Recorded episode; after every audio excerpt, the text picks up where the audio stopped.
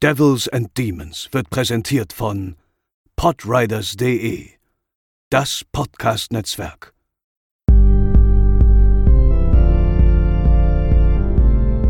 They're coming to get you, Barbara. They're coming for you. Diese Episode wird präsentiert von Deadline, das Filmmagazin, die Fachzeitschrift für Horror, Thriller und Suspense. Jetzt am Kiosk oder online unter deadline-magazin.de. Moin Moin und Ave Satani zur 168. Episode von Devils and Demons. Ich bin der Chris und an meiner Seite sind selbstverständlich Pascal Moin Moin. und André. Schönen guten Tag. Und bevor wir loslegen, haben wir, ja, was Tolles für euch, was Neues. und dazu kann euch Wie Pascal. du dabei lachst schon so. Wow. ich freu das, ist mich, richtig, also. das ist richtig gute Werbung, wenn du erstmal dabei einen Lachkrampf bekommst. für, für mich als, als jemand, der das jetzt auch erst neu entdeckt hat, ist, ist es tatsächlich eine sehr interessante Welt. Es macht durchaus Spaß. Aber was mir Spaß macht, Pascal, das kannst du gerne erklären. Okay. Ähm, ja, und zwar haben wir, was vielleicht für alle Menschen interessant ist, die uns hören, ab jetzt einen Discord-Server. Und zwar haben nicht nur wir den, also wir die Devils and Demons, sondern den betreiben wir in, äh, ja, kollegialer Gemeinschaft mit allen anderen Podriders oder sagen wir mit einem Großteil aller anderen Podriders Podcasts. Und da kann man dann beitreten und sich dann dort ganz persönlich mit anderen lieben Hörern der jeweiligen Podcasts äh, austauschen und auch mit uns, denn wir sind da auch. Und ja, wenn ihr auch schon äh, Discord habt oder jetzt äh, endlich mal einen Grund brauchtet, euch das zu installieren und das mal auszuprobieren, dann äh, tretet doch gerne unserem Discord bei. Wir würden uns da sehr freuen. Und um das zu tun, braucht ihr natürlich einen Link und den findet ihr entweder in den Shownotes zu eben diesem Podcast, den ihr gerade hört, oder aber auch auf Twitter haben wir den mittlerweile geteilt und ähm, ja, den gängigen sozialen Kanälen. Genau, und da könnt ihr euch dann mit uns über unsere Episoden austauschen, uns Feedback geben, generell mit uns über Horrorfilme quatschen und eben auch Einblick in die Abteilung der anderen Podcasts gewinnen. Aber selbst wenn ihr nur für uns kommt, äh, freuen wir uns natürlich auch. Ihr müsst euch natürlich nicht bei den anderen beteiligen, falls es eben so klang. Ähm, ansonsten Vielleicht, vielleicht hast du auch gesagt, also wenn man auch Discord jetzt gar nichts sagt, stell Ja. dir mal vor, das ist sowas wie Skype, Mhm. aber war mal ausgelegt eher so für den Gaming-Bereich. Mittlerweile nutzt das aber wirklich jeder. Ähm, also ist im Grunde wie Skype, nur mit mehr Chat-Funktionen und quasi wie so ein, also es ist quasi Skype gemischt mit dem Forum. So kann man es, glaube ich, grob beschreiben, für jemanden, der es gar nicht kennt. Man hat also verschiedene Kanäle, wo man schreiben kann, aber auch reden. Also man kann auch Sprachchannel gibt's da eben auch. Und ja, gibt's eben als Desktop-App zum Installieren, aber auch für Smartphone und auch als Web-Applikation einfach im Browser. Ihr müsst euch ja quasi nur einmal so einen Discord-Account anlegen eben. Das ist das Einzige. Ja, das habe ich sogar geschafft. Das geht super, super fix und einfach. und ich finde den Vergleich tatsächlich gut. Es ist wie damals äh, unsere Filmforen, nur das hat sich jetzt so ein bisschen auf Discord verlagert. Von daher, coole Sache. Schaut auf jeden Fall mal rein. Sind einige von euch auch schon dabei und äh, wir hatten heute Nachmittag schon eine Menge Spaß, als wir über Catherine Isabel zum Beispiel geredet haben. Ähm, nur falls das als Anreiz noch, äh, falls ihr überhaupt noch Anreize braucht. Äh, wir haben auch noch einen Anreiz für diese Episode heute, denn wir reden über einen echten Klassiker. Äh, ein Klassiker, ja, aus dem Jahre 1976 und äh, von Richard Donner, und zwar Das Omen, The Omen. Und es war immer so ein Film, den ich als, ja, als ich ihn das erste Mal gesehen habe, als relativ langweilig in Erinnerung hatte und ich habe nie verstanden, warum der so einen so einen Klassikerstatus hat. Und deswegen dachte ich, ähm, ich zwinge euch den Film mal auf und dann diskutieren wir mal, ob dieser Klassikerstatus überhaupt berechtigt ist. Ähm, aber bevor wir das tun, hören wir mal kurz in den Trailer rein. For generations, the Thorns have been a family of tremendous wealth, position, and power. The perfect marriage of Ambassador Robert Thorne and his wife Catherine was fulfilled by the birth of their son, Damien. And then, when the child was five years old, something terrible happened.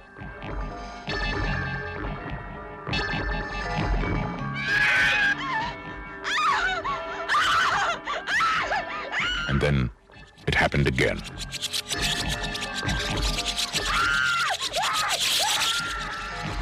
Was it an accident? Was it murder? Was it a coincidence? Or was it an omen? Look at me, Damien.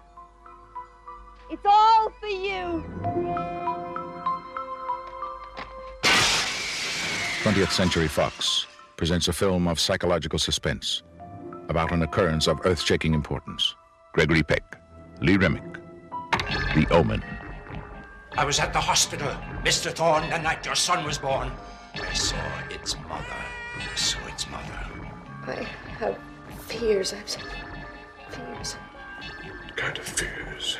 Its mother, Mr. Thorne. You saw my wife. Its mother. What is it you're trying to say? His mother was a. This is not a human child. Make no mistake. There are those who will die for him.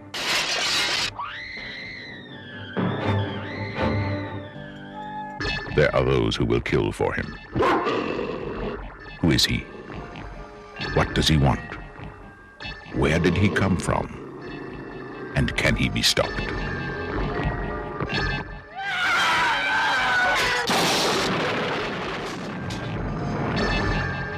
Gregory Peck, Lee Remick, The Omen.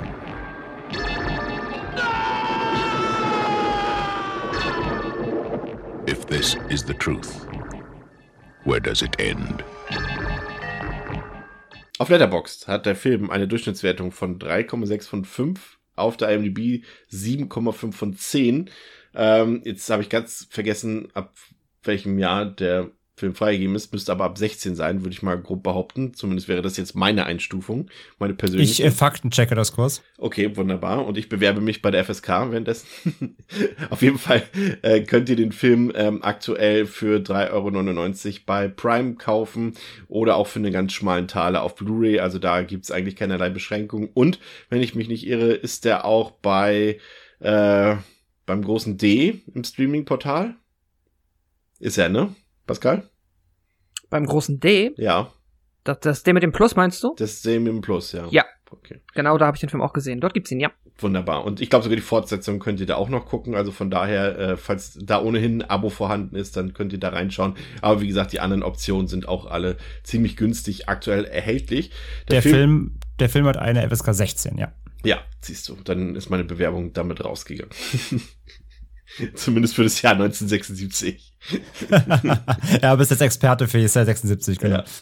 Ähm, du, du lachst, es, äh, hat, das Jahr 76 hat ein paar Schwierigkeiten mit sich gebracht. Also ich habe zwar noch rausgefunden, dass der Film drei Millionen Dollar gekostet hat und 60 Millionen eingespielt hat und dass er am 25. Juni 76 ins Kino gekommen ist, aber normalerweise erzähle ich euch ja immer, welche anderen Filme so zeitgleich ins Kino ähm, gekommen sind in dieser Woche. Äh, das konnte ich tatsächlich nicht rausfinden, weil die IMDb tatsächlich nur bis ins Jahr 1978 zurückgeht, was das Box Office angeht. Und deshalb muss diese Information heute, shame on me, leider ausfallen. Ähm, dafür können wir ein bisschen was über den Regisseur sagen, denn der ist tatsächlich kein Unbekannter, Richard Donner. Der war zwar vielleicht 1976 noch ein Unbekannter, aber danach ging es richtig los. Er hat den ersten Superman hat er gedreht, er hat äh, den Weihnachtsfilm, den alle lieben Scrooge gedreht mit Bill Murray. Er ist für alle vier Lethal Weapon Filme verantwortlich. Er hat die Goonies gedreht, er hat Assassins mit äh, Sylvester Stallone gedreht. Er hat sogar noch einen der wenigen halbwegs letzten ansehbaren Bruce Willis Filme mit 16 Blocks gedreht. Und André, aus irgendeinem Grund äh, muss ich jetzt hier Conspiracy Theory erwähnen. Warum? Weil der gut ist. Okay, danke. nee, ich glaube, es ist mit Julia Roberts und Mel Gibson. War das der? Ja. ja. Ich, ich fand den ganz gut. Ja, auf jeden Fall namhafter Regisseur, viele große Sachen gedreht und äh, mit The Omen hat das Ganze sozusagen seinen seinen Durchbruch ähm, hat er damit durchgeführt und auch der Cast ist super interessant, weil auch sehr ungewöhnlich für einen Horrorfilm, weil er irgendwie gespickt ist mit Legenden Hollywoods. Also allein der Hauptdarsteller Gregory Peck ist ja einer der größten Hollywood-Legenden, die es überhaupt gab und er hatte damals auch seine, seine Karriere schon eigentlich beendet, ist dann nochmal wiedergekommen mit knapp 60 Jahren. Also ist quasi hier sein Spätwerk sozusagen, aber legendäre Filme gedreht wie To Kill a Mockingbird, Cape Fear, Roman Holiday mit Audrey Hepburn, den ich ja auch äh, sehr liebe, den Film. Also äh, absoluter Legendenstatus haben wir nicht so häufig hier ähm, bei den Horrorfilmen, die wir besprechen. Und auch die Remick, die weibliche Hauptdarstellerin, die hat auch so viele, vielleicht nicht unbedingt jetzt, äh, äh, ja, Publikumsmagneten gedreht, aber viele sehr hoch angesehene Filme wie Long Hot Summer mit Paul Newman, Experiment in Terror von Blake Edwards, Wild River, Face in the Crowd, das sind alles Filme, die, äh, bei denen die meisten Leute sagen würden und Experten sagen würden, die sollte man gesehen haben. Und dann Shame on us dieses Mal, wir wurden auch darauf hingewiesen, David Warner spielt hier mit und wir haben ihn tatsächlich sträflich außer Acht gelassen bei In the Mouth of Madness tatsächlich beim letzten Mal, obwohl er ja doch ein sehr, sehr prägendes Gesicht hat und wir haben ihn einfach komplett vergessen und das äh, soll hier nachgeholt sein, denn hier spielt er auch mit. Ähm, falls ihr ihn nicht aus In the Mouth of Madness kennt, dann kennt ihr ihn vielleicht aus, aus Titanic oder aus äh, Tron oder Straw Dogs oder Wing Commander. Hat eigentlich jemand von euch mal den Wing Commander Film gesehen? Nee. Mit Freddie nicht, Prinze Jr.? Nicht, nicht bewusst, nein. In Scream 2 ist er ja auch dran. Also wir hatten Ja. ihn ja schon, wir hatten ihn schon mehrmals, glaube ich, hier im Podcast, ohne ihn richtig zu würdigen, weil er hat ja keine Ahnung, hunderte Filme gemacht, bestimmt, oder? Er ist ja, in, in, ich glaube, in, ich glaube, über 140, glaube ich, waren es ähm, Produktionen dabei und dafür war ja auch sehr viel Genre. Also der, Ja. der taucht ja überall hier und da mal auf. Und vor allem ist halt auch ein sehr prägendes Gesicht auch einfach. Ne? Das ist ein Gesicht, was man sich merkt. Vielleicht kann man nicht automatisch immer den Namen zuordnen, aber das Gesicht hat jeder von euch garantiert schon mal gesehen. Ähm, ein Gesicht, was man nach The Omen nicht mehr wirklich gesehen hat, ist das vom, vom eigentlichen Hauptdarsteller des Films, nämlich äh, Harvey Stevens, der den Damien in äh, The Omen spielt. Äh, ja, da hat's nicht ganz gelangt. Also hat danach noch in irgendeiner Serien- oder Fernsehproduktion mitgespielt, aber man hat schnell gemerkt, das Schauspielerei, das ist nicht so seins und äh, er hat dann später dann in der Baubranche gearbeitet, was er, glaube ich, auch bis heute noch tut. Ähm, der Score, Naja, er hatte, er hatte zumindest einen Gastauftritt im Remake, ne? ah, hat er ein Cameo, ja, ich habe es nicht gesehen, das Remake kommen wir nachher nochmal zu. Wunderbar. Ähm, gab es noch einen Zahltag. Denn ganz wichtig für diesen Film äh, ist der Score tatsächlich, auf den wir später nochmal eingehen werden. Der ist von Jerry Goldsmith und äh, ja, auch sehr interessante Geschichte. Er hat natürlich viele legendäre Scores geschrieben und ähm, wurde hier auch erst in der Postproduktion angefragt und hat, hat äh, ist Richard Donner irgendwie zum Produzenten gegangen und hat gesagt, ey, wir brauchen hier noch ein bisschen Geld, ich will Jerry Goldsmith haben, der hier diesen, der den Score komponieren soll. Da hat man gesagt, okay, hier hast du mal 25.000 Dollar. Und dann hat man eingewilligt und ich glaube, das ist, hat, dieser Score sehr zum Gelingen dieses Films beigetragen. Wie gesagt, gehen wir gleich noch später ein bisschen genauer darauf ein. Aber ich fand es interessant, dass äh, Jerry Goldsmith vorher schon mehrfach für einen Oscar nominiert war und äh, bei den Academy Awards 1977 nicht hingegangen ist. Da war er ja auch nominiert, eben für diesen Score zu äh, Das Omen. Und genau da hat er gewonnen.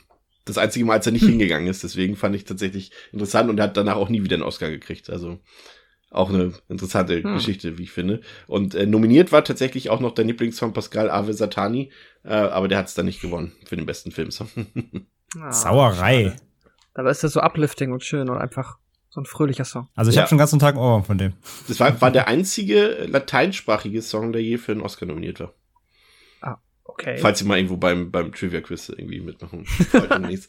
Und äh, ich will heute echt, echt eigentlich gar nicht so viel nerven mit den ganzen Beteiligten, aber hier sind so viele interessante Cast- und Crewmitglieder, die erwähnenswert sind. Auch der Kameramann Gilbert Taylor, der hat auch, auch ein wunderbares Potpourri an Filmen gedreht. Der hat den ersten Star Wars, hat er die Kamera bedient, hat äh, äh, Kubricks Dr. Strangelove gedreht, er hat äh, Hitchcocks Francie gedreht, Flash Gordon hat er gemacht und äh, den Beatles-Film Hard Day's Night. Also ich glaube, bunter kannst du auch ähm, das Portfolio gar nicht gestalten als, als Gilbert Taylor, glaube ich.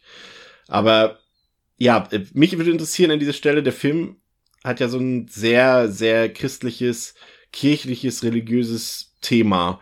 Und äh, da gab es natürlich vorher schon Filme, Rosemary's Baby zum Beispiel oder eben Der Exorzist, den wir hier auch ausführlich in einer unserer ersten Episoden besprochen haben. Ähm, mich würde interessieren, wie ihr generell zu dieser Thematik steht, ob euch Horrorfilme mit dieser ja, mit dieser Religionsthematik, ob die euch interessieren, ob die euch besonders interessieren oder eher weniger. Ich persönlich finde ja als sehr unreligiöser Mensch und ungläubiger Mensch, dass diese Thematik für mich fast gruseliger sein dürfte als für Leute, die äh, jeden Sonntag in die Kirche gehen. Wie sieht's da bei euch aus? André? Mm. Oh, gute Frage. Also ich bin, ich bin auch, äh, ich bin auch Atheist, ich bin auch schon lange aus der Kirche ausgetreten und so weiter. Also mich, mich berührt dieses Thema halt in der Gänze halt eigentlich nicht. Ich finde aber halt die ganze, also ich finde immer die Mystik dahinter, beziehungsweise dieses, ja, ist ja auch dieses klassische Gut gegen böse Dinge eigentlich, ne? Himmel gegen Hölle, Ja. äh, Gott gegen Teufel. Mm, Das hat immer so was schön Gotisches irgendwie. Das, also es hat auf so einer dieser Mystery-Horror-Ebene mag ich das eigentlich ganz gerne, obwohl es mich eigentlich jetzt privat nicht tangiert, sage ich mal. Ähm, aber ich finde halt diese ganze, die ganze Symbolik dahinter, das ist irgendwie, wenn man das gut umsetzt, dann funktioniert das bei mir immer eigentlich ganz gut, ähm, weil das eben, sage ich ja, sowas, sowas Gotisches hat, sowas, sowas, ähm, sowas bisschen Barockes. Also es geht ja auch so ein bisschen in diese alte äh, Bava-Zeit, so als er noch so seine, seine alten Ja. äh, Lisa und der Teufel Sachen gemacht hat. So, ich, das mag ich eigentlich ganz gerne. Aber es kommt halt eben darauf an, wie es umgesetzt ist. Also du kannst natürlich auch super platt machen. Es gibt ja so viele äh, Name Your Devil 666 Horrorfilme irgendwie im Grabbeltisch. Ähm, die das Gerade beim halt Exorzistenfilm, ne? ja, genau, die es halt mit dem Holzhammer machen, das ist halt dann so ein bisschen, ja gut, tschüss. Ähm, aber The Omen geht damit ja, der macht ja genau das eben. Ich meine, wenn wir darauf gleich in, in Szenen ja auch kommen, im Szenenablauf, ähm, er ist ja jetzt nicht so plakativ, also in dem Sinne schon, was die Symbolik angeht, aber er hält das ja schon so eher unter einem Atmosphäremantel zusammen.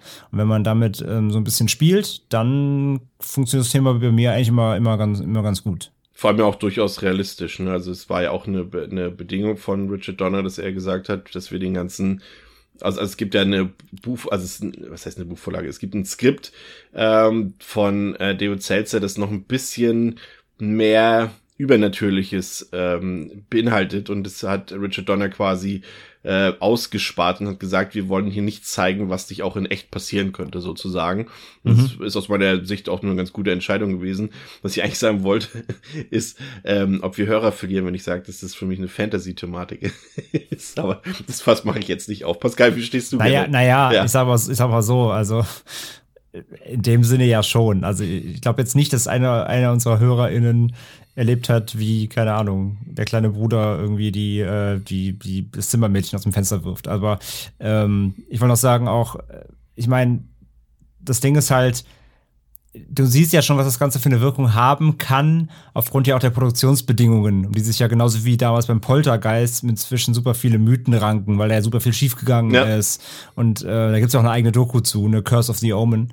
Ähm, ähm, du siehst ja, wie solche Thematiken ja trotzdem immer sowas mit, mit, mitgreifen lassen. Also, dass, dass viele, die dann gläubig sind, natürlich sagen, oh, das irgendwie, die Produktion hier ist verflucht, weil es geht ja um, es geht ja um den Satan. Wenn man solche Themen quasi behandelt, dann greift das halt in die Realität ein oder dann, dann beschwört man damit bö- böse Dinge herauf, ein böses Omen, hahaha. ähm, also da siehst du ja, dass es genug Leute gibt, die das affektiert. Und es gibt ja auch diesen einen Fun-Fact noch, dann darf Pascal sofort. Ähm, äh, es gab ja diesen einen Fun-Fact auch, dass bei der Premiere irgendwie jemand zusammengebrochen ist, Nerven zusammenbekommen hat Ja. und auf dem Plakat dieses 666 abgebildet war. Also das Thema kann ja Leute affektieren, die damit eben näher verbandelt sind, jetzt ich als ich zum Beispiel. Ich, generell ist es, äh, du hast es angesprochen, das ist tatsächlich ein sehr verfluchter Film, also könnte man meinen, also es war irgendwie, glaube ich, so, dass Gregory Peck und David Seltzer, also der, der Drehbuchautor, die sind in verschiedenen Flugzeugen nach England geflogen zum Dreh damals und äh, beide Flugzeuge wurden irgendwie von einem Blitz getroffen und bei der Szene mit den Rottweilern wurden diverse Hundetrainer von den Rottweilern angegriffen.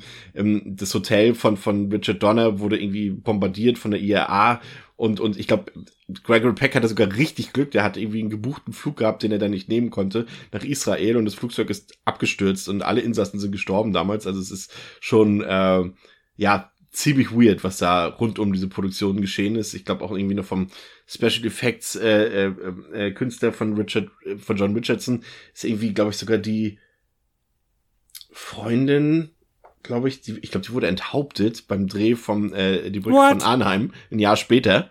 Äh, also da sind gibt's ein paar ganz viel Mystery. Aber äh, Pascal, äh, du sollst nicht zu kurz kommen. Welche Wirkung haben diese religiösen Themen in Horrorfilmen auf dich? Ist das etwas, was dich catcht oder hast du da eine Distanz zu oder gar eine Verbindung zu?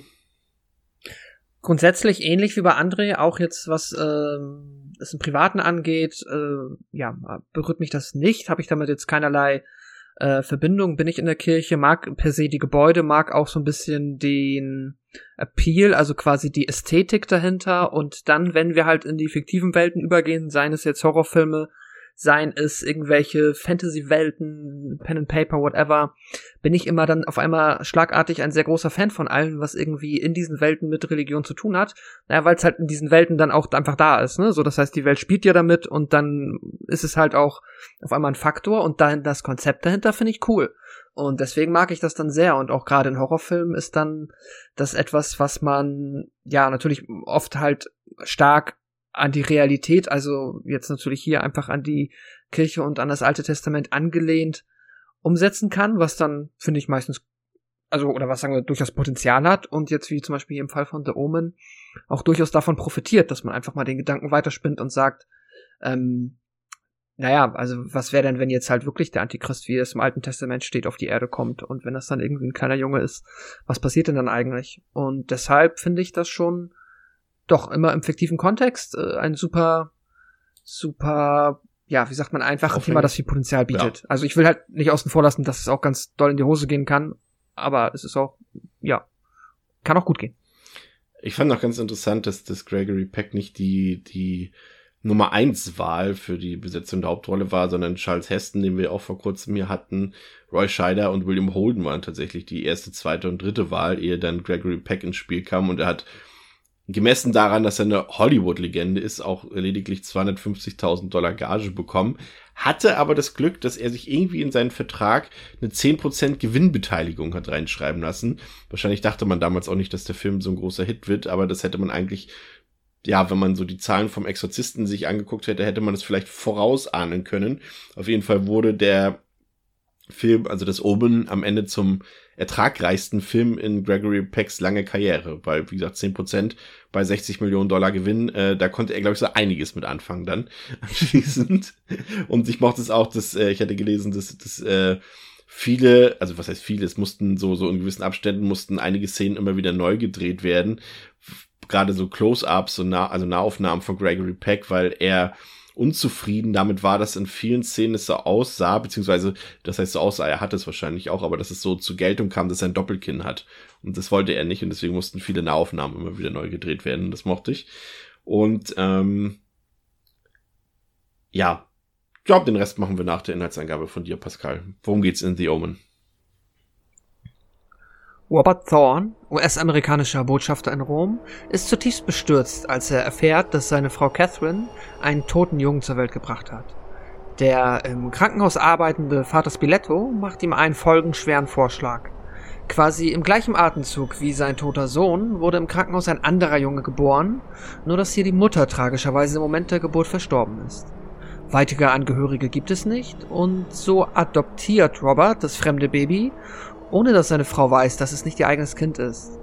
Was wiederum beide noch nicht wissen, ist, dass ihr neuer Sohn kein normales Kind ist.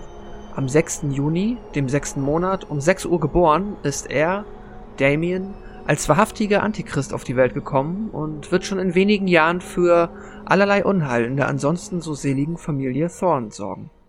Ich dachte, du sagst jetzt für Furore sorgen. Für Furore, ja. Da ist was los. Da ist was los, ja. Ja, äh, du hast es gesagt, 666, äh, The Number of the Beast, wie Iron Maiden damals schon zu sagen pflegten. Äh, am 6. Juni um 6 Uhr hat äh, Catherine, also die Frau des US-Botschafters Robert Thorne, in Rom eine Totgeburt, von der sie jedoch äh, nichts weiß, beziehungsweise nichts erfährt. Und ihr Mann nimmt auf Empfehlung eines Paters, Pater Spiletto, der später auch noch eine Rolle spielen wird, äh, quasi ein Waisenbaby an sich. Aber er erzählt seiner Frau nichts davon. Also sind auch alle glücklich erstmal damit. Vor allem eben auch äh, Catherine äh, in ihrer Unwissenheit. Und das Kind erhält den Namen Damien, du hast es gesagt.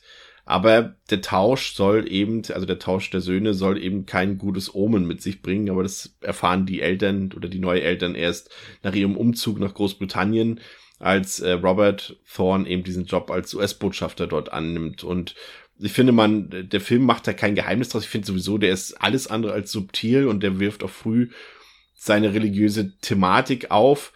Aber ich finde gerade zu Beginn hier steht doch irgendwie noch dieses Familienkonstrukt der Thorns so im Vordergrund. Also man, man, äh, ich finde es generell interessant, weil du siehst natürlich auch, dass die Thorns, ich meine, US-Botschafter in Europa, da verdient man nicht wenig Geld mit. Und man merkt es auch im ganzen Umgang dort. Also man merkt, sie haben ja auch so ein Kindermädchen da, spielt ja auch gleich noch eine Rolle und eine Haushälterin. Also die führen schon so ein Leben, was nicht jeder führen kann. Und das ist schon durchaus interessant, äh, dort reinzugucken, weil es auch ziemlich, wie sagt man, ja, verstaubte Familienverhältnisse sind, würde ich fast sagen dort. Also dass dort äh, sich quasi niemand so richtig um die Erziehung des Kindes kümmert. Das machen alles Leute von extern und so weiter.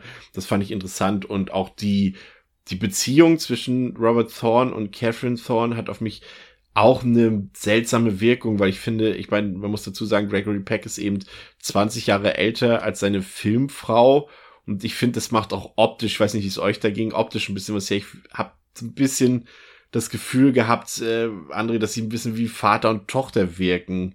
Hat, weiß ich nicht, ging es dir da auch so? Ja, Vater, Tochter, weiß ich jetzt nicht genau, aber ja, es ist, also man sieht's schon, sag ich mal. Die Diskrepanz ist da, wobei man ja auch sagen muss, so, ja, mein Gott, also ist ja jetzt nichts Schlimmes. Und, nein, äh, nein, nein, das ist ja alles erlaubt und so, aber. Aber es, es ist ja alles erlaubt. Aber es wirkt ein bisschen, also teilweise ein bisschen befremdlich. Was mir vor allem, also, ähm, ich finde ja, das ist mir auch, also ich habe den Film halt, ich hatte ja schon mal gesehen, jetzt den ersten, aber auch echt schon wieder lange her.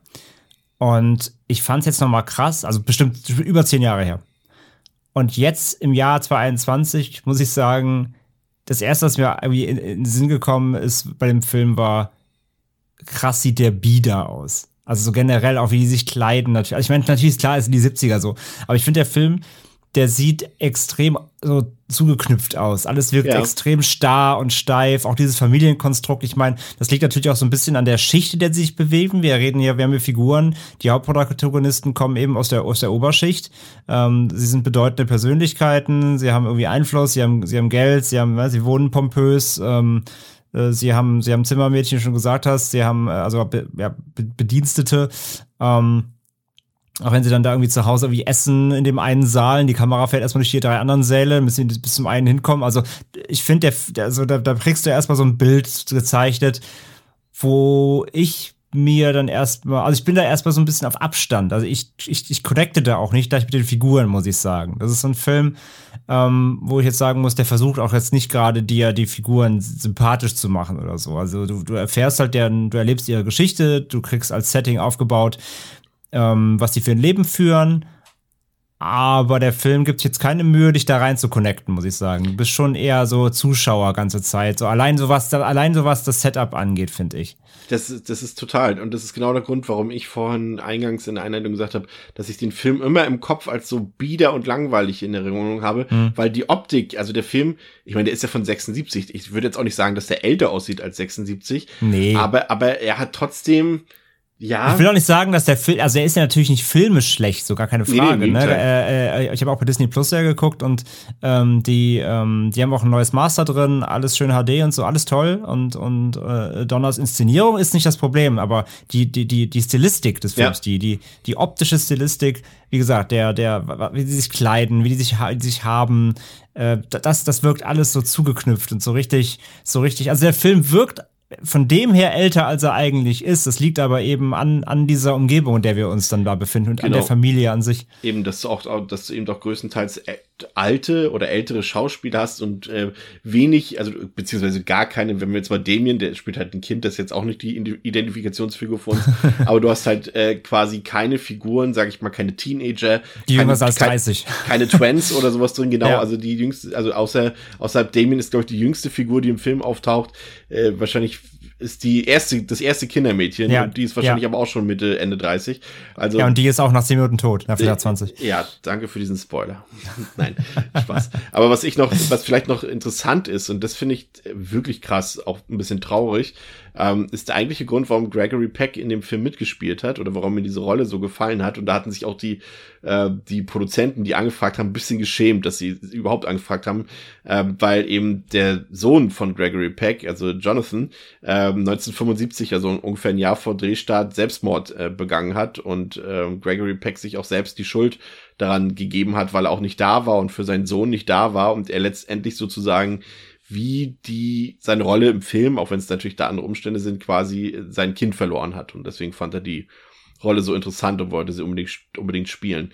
Ähm, Pascal, der ganze Aufmacher mit diesem Kindertausch, sag ich mal, ähm, wie hat der auf dich gewirkt? Interessanter Aufhänger für den Film, weil der zumindest am Anfang, sag ich mal, äh, geht's ja eigentlich direkt los. Mit vollem Tempo, sag ich mal, für 1976 Verhältnisse. Und das war, ja, nee, das klang jetzt ein bisschen, das klang jetzt ein bisschen despektierlich, also so war es nicht gemeint. Aber ich sag mal, für das Tempo, was der Film generell hat, ist der Anfang relativ spektakulär. Drück ich es mal so aus. Ja, das stimmt. Der Film kommt ziemlich schnell zur Sache. Ich kann auch noch mal einfach noch mal, um das zu unterschreiben, was ihr eben äh, unterstreichen, was ihr eben gesagt habt. Ich finde halt auch, der Film hat einerseits durch die Optik, äh, durch dieses Biedere, was André gesagt hat, aber auch gerade durch den doch wirklich sehr braven, freundlichen Soundtrack, auch am Anfang noch, bekommt er genau noch mal auch aus meiner Sicht halt diese erzeugte diese ja doch sehr angestaubte Atmosphäre. Das finde ich auch. Das ist mir auch auf jeden Fall aufgefallen. Gerade wenn man dann jetzt noch mal den mit, ähm, ja, meinetwegen, lass ihn mit Halloween vergleichen oder mit Texas Chainsaw Massacre, was ja auch Filme aus den 70er Jahren sind, die halt da jetzt schon wesentlich, ähm, ja, sagen wir einfach mal edgiger um die Ecke kommen. Aber jetzt äh, zu deiner Frage, genau der Anfang. Ich finde das echt spannend, generell das Konzept, ähm, weil sich hier auch schon so ein bisschen dann die moralische Frage stellt. Robert, ähm, nimmt er jetzt hier eigentlich eine Schuld auf sich? Macht er was Gutes? Oder ist das so ähm, ein grauer, ein graues Mittelding? Denn wenn wir jetzt mal auf der einen Seite sagen, er adoptiert ein Kind, das ist ja erst einmal lobenswert. Das ist ja vom Ding eine coole Sache. Er macht es aber irgendwie unter der Hand, also jetzt nicht auf dem offiziellen Weg. Ähm, und gleichzeitig erzählt er aber seiner Frau nichts davon. Und das ist auch, glaube ich, irgendwie so ein Knackpunkt des Films, warum er seiner Frau davon nichts erzählt.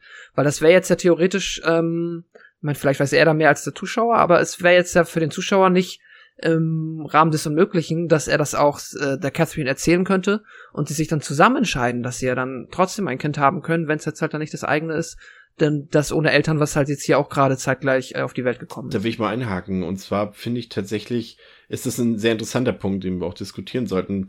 Ähm, ich finde nämlich auch als, also wir gehen ja erstmal davon aus, dass, also Catherine kriegt ja eh nichts davon mit, dass Damien nicht ihr leibliches Kind ist. Und äh, gerade in diesem Zusammenhang finde ich, dass man überhaupt nicht merkt, dass das jetzt so ein Wunschkind ist, weil das wird ja herauskristallisiert, dass es ein Wunschkind ist, also die, das eigentliche Kind sozusagen. Und ich finde nicht, dass Damien so behandelt wird, als wäre es ein richtiges Wunschkind. Also sie haben jetzt auch nicht so viel Interesse an dem Kind, was man eben auch daran merkt. Klar, vielleicht sind sie beruflich eingespannt, aber die Mutter, also Catherine, ist ja, glaube ich, schon in Anführungszeichen Hausfrau äh, wenn ich es richtig verstanden habe. Und dafür kümmert sie sich halt auch nicht ums Kind. Und generell dieser Punkt mit der Schuldfrage, das finde ich nämlich interessant, weil das eigentlich für den Film relevanter ist als Damien selbst. Also ich finde Damien, wir kommen, kommen ja gleich dazu, warum ähm, er das ist, ähm, aber ich finde, dass er eigentlich nur für diesen Horror-Appeal des Filmes da ist. Also quasi für die Horror-Szenen irgendwie, weil er gruselig wirkt auf den Zuschauer, weil er die Verbildlichung des Bösen ist. Aber das eigentliche Thema des Films und das Drama, was sich abspielt, ist ja tatsächlich, wie du sagst, Pascal, die Schuldfrage Roberts. Also ob er jetzt sich irgendwie schuldig gemacht hat oder nicht. Und das finde ich durchaus interessant.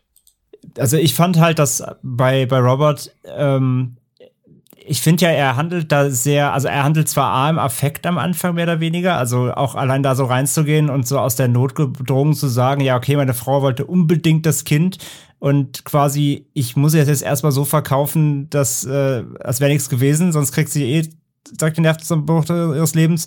Ähm, aber im Nachgang muss ich ja auch sagen, finde ich, der er geht da, also er blockt das ja eigentlich durchgehend ab. Also genauso lange, wie er im Film versucht halt, äh, die, die Gegebenheit nicht zu greifen, dass da irgendwas mit seinem Sohn nicht stimmt. Genauso wie er das abblockt, blockt er ja auch quasi diese Schuld von sich ab. Also er will ja A schon, also sagen wir mal, er, er ist, also er verkauft sich ja schon irgendwie als guten Vater, was er irgendwie aber auch irgendwie muss aufgrund seines Standings. Also es geht ja hier auch immer oft darum, dass allein wenn halt Demi Geburtstag hat, da 8000 Leute da sind oder also bei allem, was sie machen, sind, sind ja immer ganz viele Leute anwesend. Er muss ja auch dieses Gesicht der Öffentlichkeit ja, wahren. Er will ja klar. auch dieses, dieses Familiengesicht wahren. Also nach außen hin ähm, das scheint generell immer, auch im späteren Verlauf des ja. Films, wie du sagst, immer wichtiger zu sein, als dass seine Familie gerade zusammenbricht. Also das yeah, ja, genau. Genau, genau. Und deswegen, äh, diese Schuldfrage macht er ja eigentlich den Großteil des Films nur mit sich aus.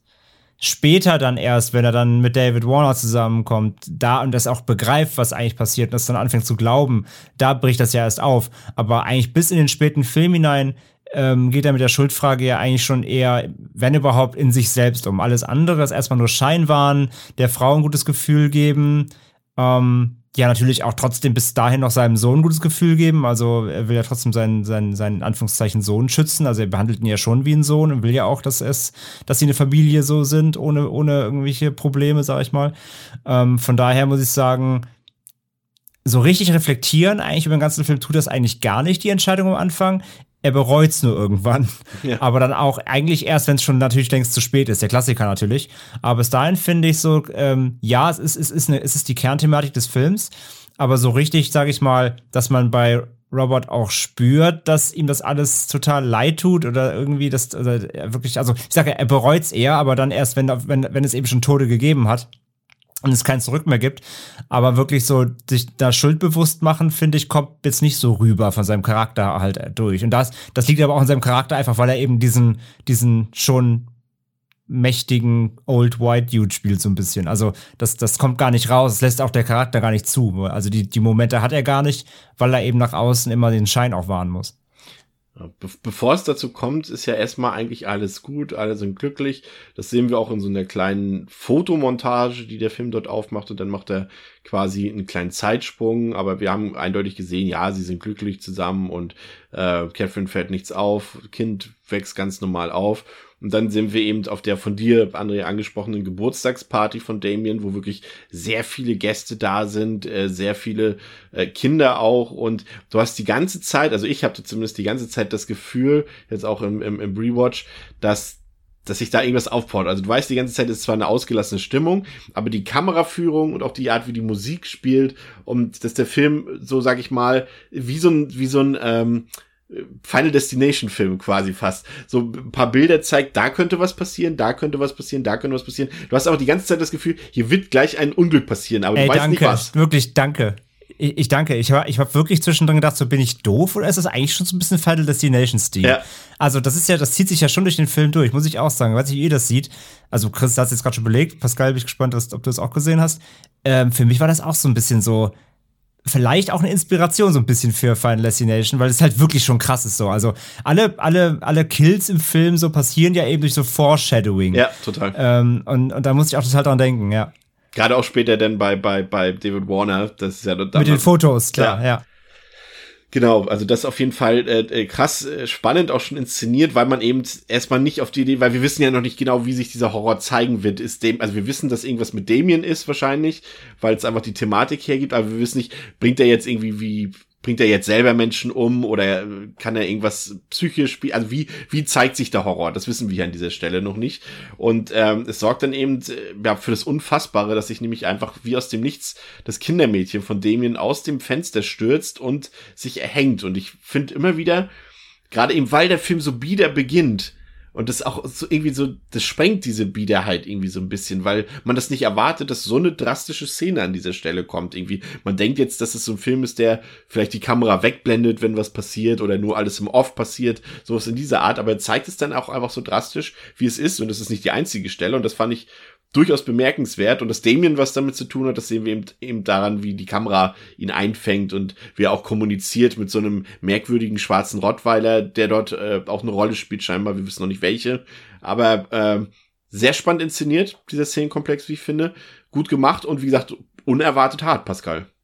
Für mich zumindest. Weiß nicht, wie es dir da ging. Mhm, absolut. Ich finde auch, dass diese Szene ganz krass, ganz krass davon profitiert, von dem Kontrast äh, vor, zu diesem biederen Beginn, den wir jetzt halt schon ein paar Mal erwähnt haben. Und dadurch, dass tatsächlich aber auch dem Film, finde ich, ähm, ja, also dadurch würde ich das, äh, dieses Biedere halt den Film eigentlich schon gar nicht mehr kritisieren wollen, weil es ist halt wirklich eigentlich dann cool und erfrischend, dass du halt dann in diesem Film, wo es nicht reinpasst, dann auf einmal dieses sehr eindrückliche, sehr explizite äh, drin hast. So, und auch diese, ich muss jetzt auch nochmal, um darauf kurz zurückzukommen, ich habe nicht wirklich an Final Destination gedacht, das ist spannend, aber jetzt, wo ihr es erzählt habt, kann ich es auch eins zu eins sehen. Besonders jetzt ähm, später noch bei dem äh, Kirchturm, da ähm, ist es schon alles sehr Final Destination. Und hier halt hat es auch schon halt sein, ja, seine Anfänge.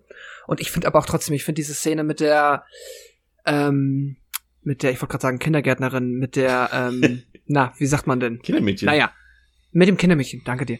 Äh, mit dem Kindermädchen, die ist äh, in, krass. Also die hat äh, extrem gut funktioniert, weil es halt auch dieses ähm, dieses gruselige Unangenehme hat, dass sie ja auch mit diesem Lächeln und mit diesem Damien, das mache ich nur für dich, mit dieser Ansage. Genau, sie macht ja noch auf sich halt- aufmerksam. Das kommt ja auch noch dazu. Genau, dass sie macht wirklich auf sich alle aufmerksam. Leute und alle Kinder sehen, was dort passiert. Aber- Und dann hat's halt dieses Wahnsinnige gleichzeitig, weil sie es halt quasi nicht in einer, ich begehe jetzt Suizid, weil alles ist schlimm, sondern ich opfere mich quasi diesem kleinen Jungen in Anführungszeichen oder ich sag ihm halt so, das mache ich jetzt nur für dich, das ist für dich, Damien, und dann äh, schmeißt sie sich vom Haus. Äh, das ist, ja, hat nochmal wirklich was Unangenehmes. Das ist für eine ganz ziemlich starke Note, also wahrscheinlich, ja, ja, auf jeden Fall eine der Highlight-Szenen des Films, würde ich sagen, für mich zumindest. Also einen der eindringlichsten Momente.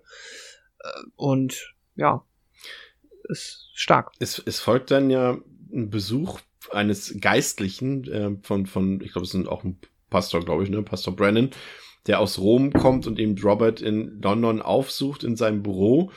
Denn äh, Brennan weiß eben Bescheid über den Austausch des Kindes damals vor vier Jahren und erklärt Robert auf, er sagt, Damien sei kein normaler Junge, sondern er ist der Sohn von Satan höchstpersönlich, den äh, eben der Teufel mit einem Schakal zusammengezeugt hat. Das klingt natürlich erstmal ein bisschen weird alles. Und äh, Ziel von Satan ist es eben, die Weltherrschaft zu erlangen. Und äh, Brennan versucht das Ganze eben zu verhindern, indem er Robert aufklärt. Aber Robert ist eben so wie wir, der ist nicht besonders religiös, nämlich gar nicht. Und glaubt, also ist er schon, ne? Also ich glaube, ja, doch muss er ja, sonst wird er ja auch nicht, doch ist er ja schon, aber er glaubt zumindest nicht an diesen, an dieses übernatürlich religiöse sozusagen.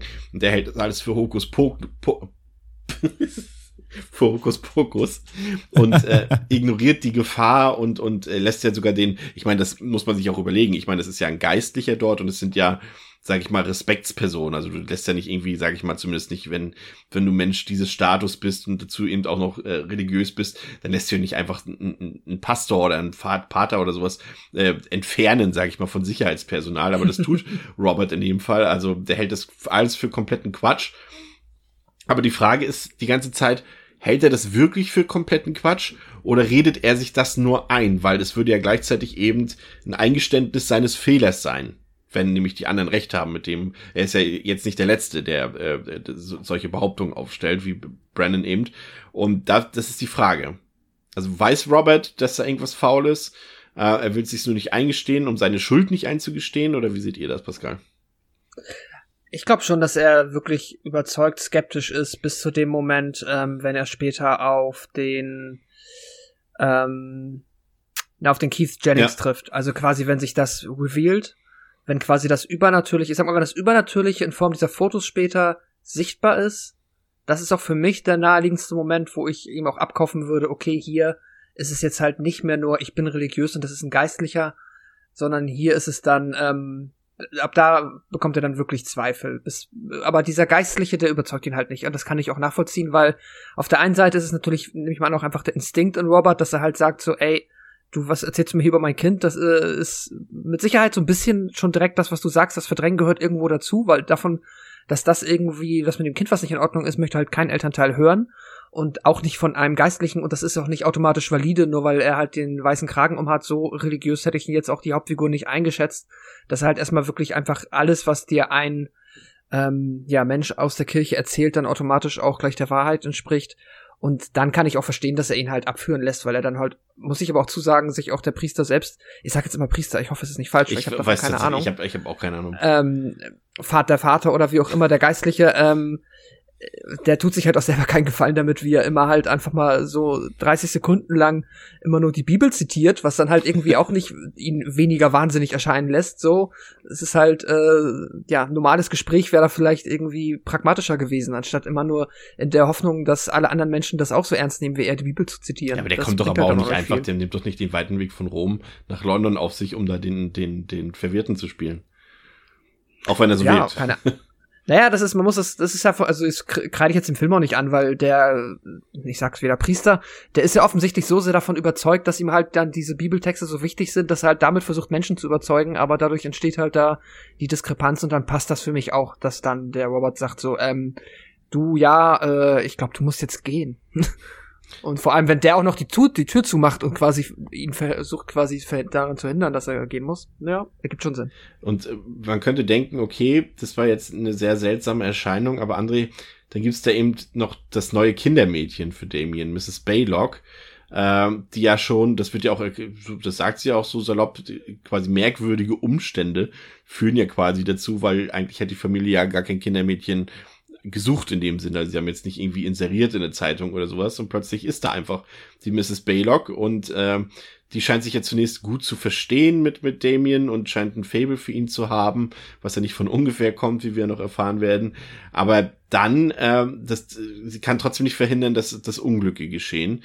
Ähm, auch dazu später noch mehr, aber da gibt es halt diese, diese Szene mit dem Kirchenbesuch, der ja das deswegen wieder wenig subtil natürlich, aber ich mochte das durchaus, dass äh, sie quasi die Familie einen Ausflug, also einen Kirchenbesuch, einen sonntäglichen machen will dort und Mrs. Baylock, also so ein Kindermädchen, versucht es zu verhindern und sagt, ah, das ist nichts für Damien und so weiter, lass den mal hier. Aber sie fahren dann einfach los, weil die lassen sich dann auch nicht von dem Kindermädchen reinreden. Das ist dann auch wieder so dieses hierarchische, dieses, was, was wie bei Robert auch feststellen, dieses so ein bisschen dieses altertümliche Erziehungsbild und Menschenbild, Gesellschaftsbild, die lassen sich nichts sagen von so einer. Die darf da zwar arbeiten, aber die hat doch hier gefälligst nichts zu sagen, sich irgendwie einzumischen in unsere Familienverhältnisse. Und dann auf der Fahrt, umso näher sie der Kirche kommen, äh, merkt man, dass Damien sich merkwürdig verhält. Er wirkt so ein bisschen fiebrig, sehr aufgeregt. Und äh, als sie bei der Kirche ankommen, greift Damien plötzlich seine Mutter an, André.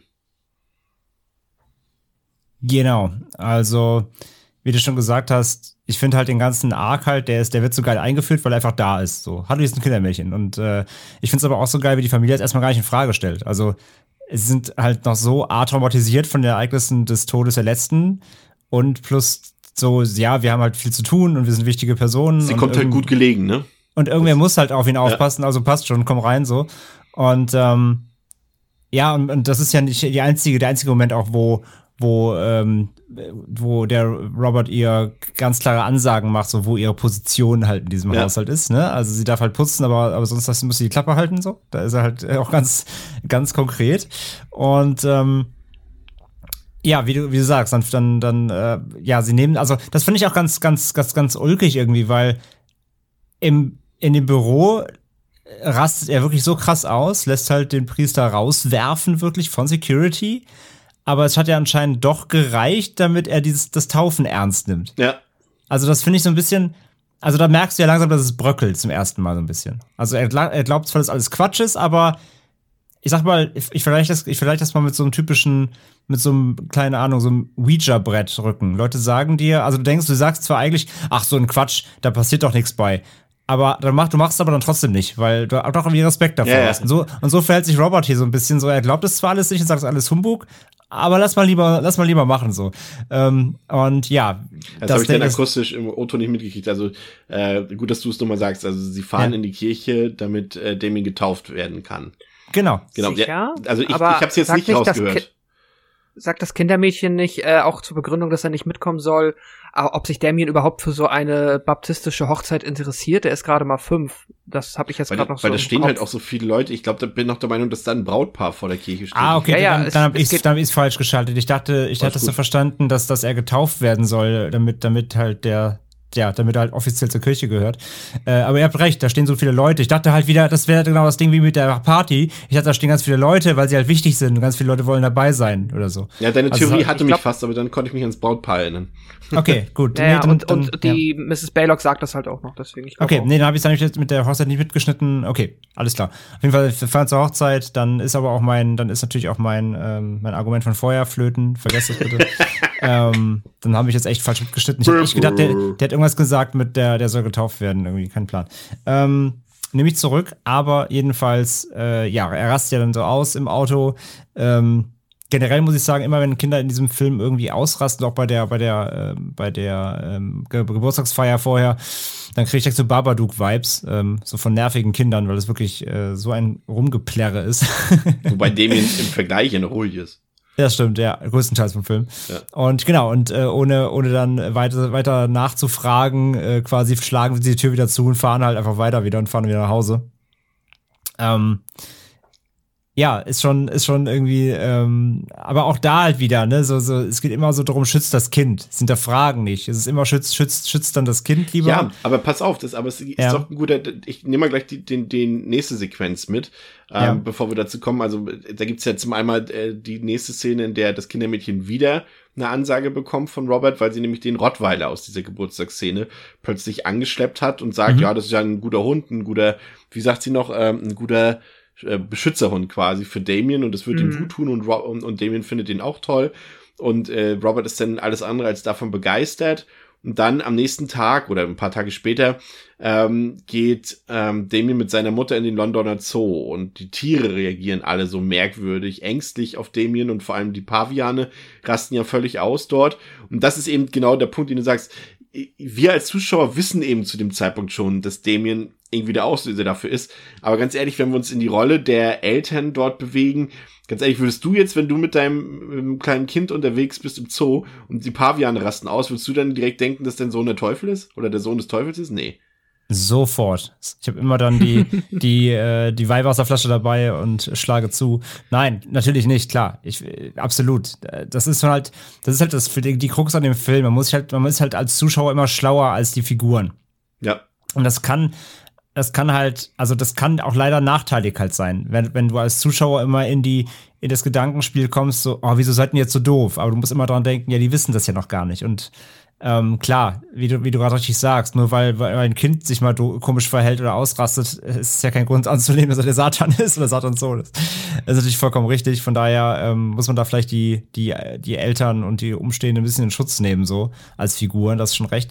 Ich finde ja diese ganze, ähm, ganze Tierthematik, äh, die, also ja, für, für, für 70er Jahre, okay, ich, es ist halt natürlich mittlerweile ausgelutscht irgendwie und es wirkt so ein bisschen, bisschen gezwungen, aber irgendwie muss sich ja dann auch im Film was anbahnen, natürlich.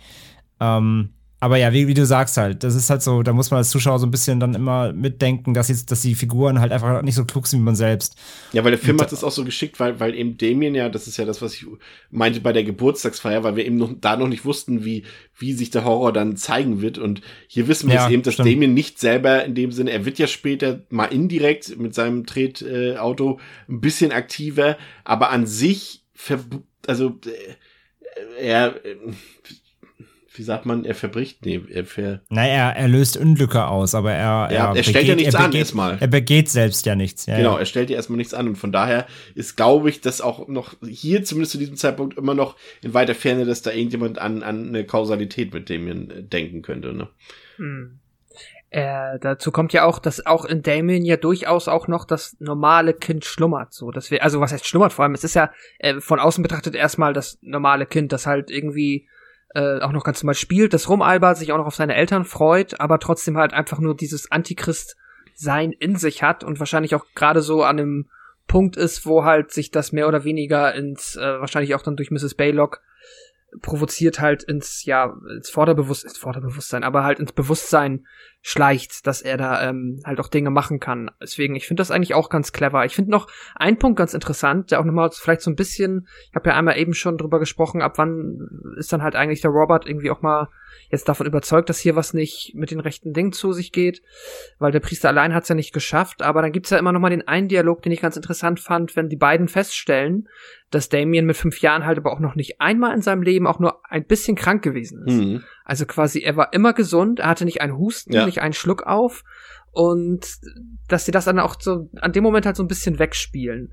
Und da glaube ich schon, dass ähm, sich da zumindest dann bei der Frau irgendwie auch unterbewusstes ähm, ja, bemerkbar macht, weil sie ja auch dann zuerst, sie hat ja zuerst, glaube ich, das Problem, dass sie diese mutterlichen Gefühle auch verliert und nicht so ganz überzeugt ist davon, ob es wirklich ihr echtes Kind ist. Ähm, das ist schon ganz clever gemacht. Trotzdem, ich bin aber auch bei André jetzt zu dieser Tierthematik. Ich finde das tatsächlich auch ein bisschen ähm, ausgelutscht äh, trifft es. Ich fand das jetzt auch, hm, ja, bisschen äh, ich sag mal, diese ganze Phase um und bei zwischen dem Tod der ersten Kinder, dem ersten Kindermädchen und wenn dann nachher, sag ich mal, wir so ein bisschen in den Detective-Part gehen, wenn Robert mit seinem Kollegen da unterwegs ist, der zieht sich schon ein wenig, finde ich. Also da passiert dann hier und da mal etwas, aber es vergeht schon ziemlich viel Zeit, ohne dass jetzt nochmal so ein Knall kommt wie das Kindermädchen. Ich finde ja, dass der, der Harvey Stevens aber trotzdem irgendwie also der ist schon die perfekte Besetzung dafür, muss ich sagen. Also der, ich finde, dass du sagst, hast ja gesagt, natürlich ist in Damien immer noch so das, das eigentliche verspielte Kind drin auch. Ähm, aber ich finde, wenn man ihn anguckt, also ich meine, es kommt natürlich, es gibt ja diese, diese, diese, diese markante Szene ganz am Ende des Films, zu der wir noch kommen, wenn er dann lächelt. Aber ich finde, er hat schon was Diabolisches an sich, ganz ehrlich. Also ich hätte, ich hätte auch Angst vor ihm. ja. Findest du nicht? Also ich finde, er, er, ist, er macht ja nichts in dem Sinne, man hat ja auch Mitleid vielleicht so ein bisschen mit ihm, dass in, quasi in diesem Kind ähm, sozusagen das Böse ist, weil er eigentlich ein liebes Kind ist. Das sehen wir ja auch so in diesen ersten Lebensjahren, in dieser Fotomontage und so weiter.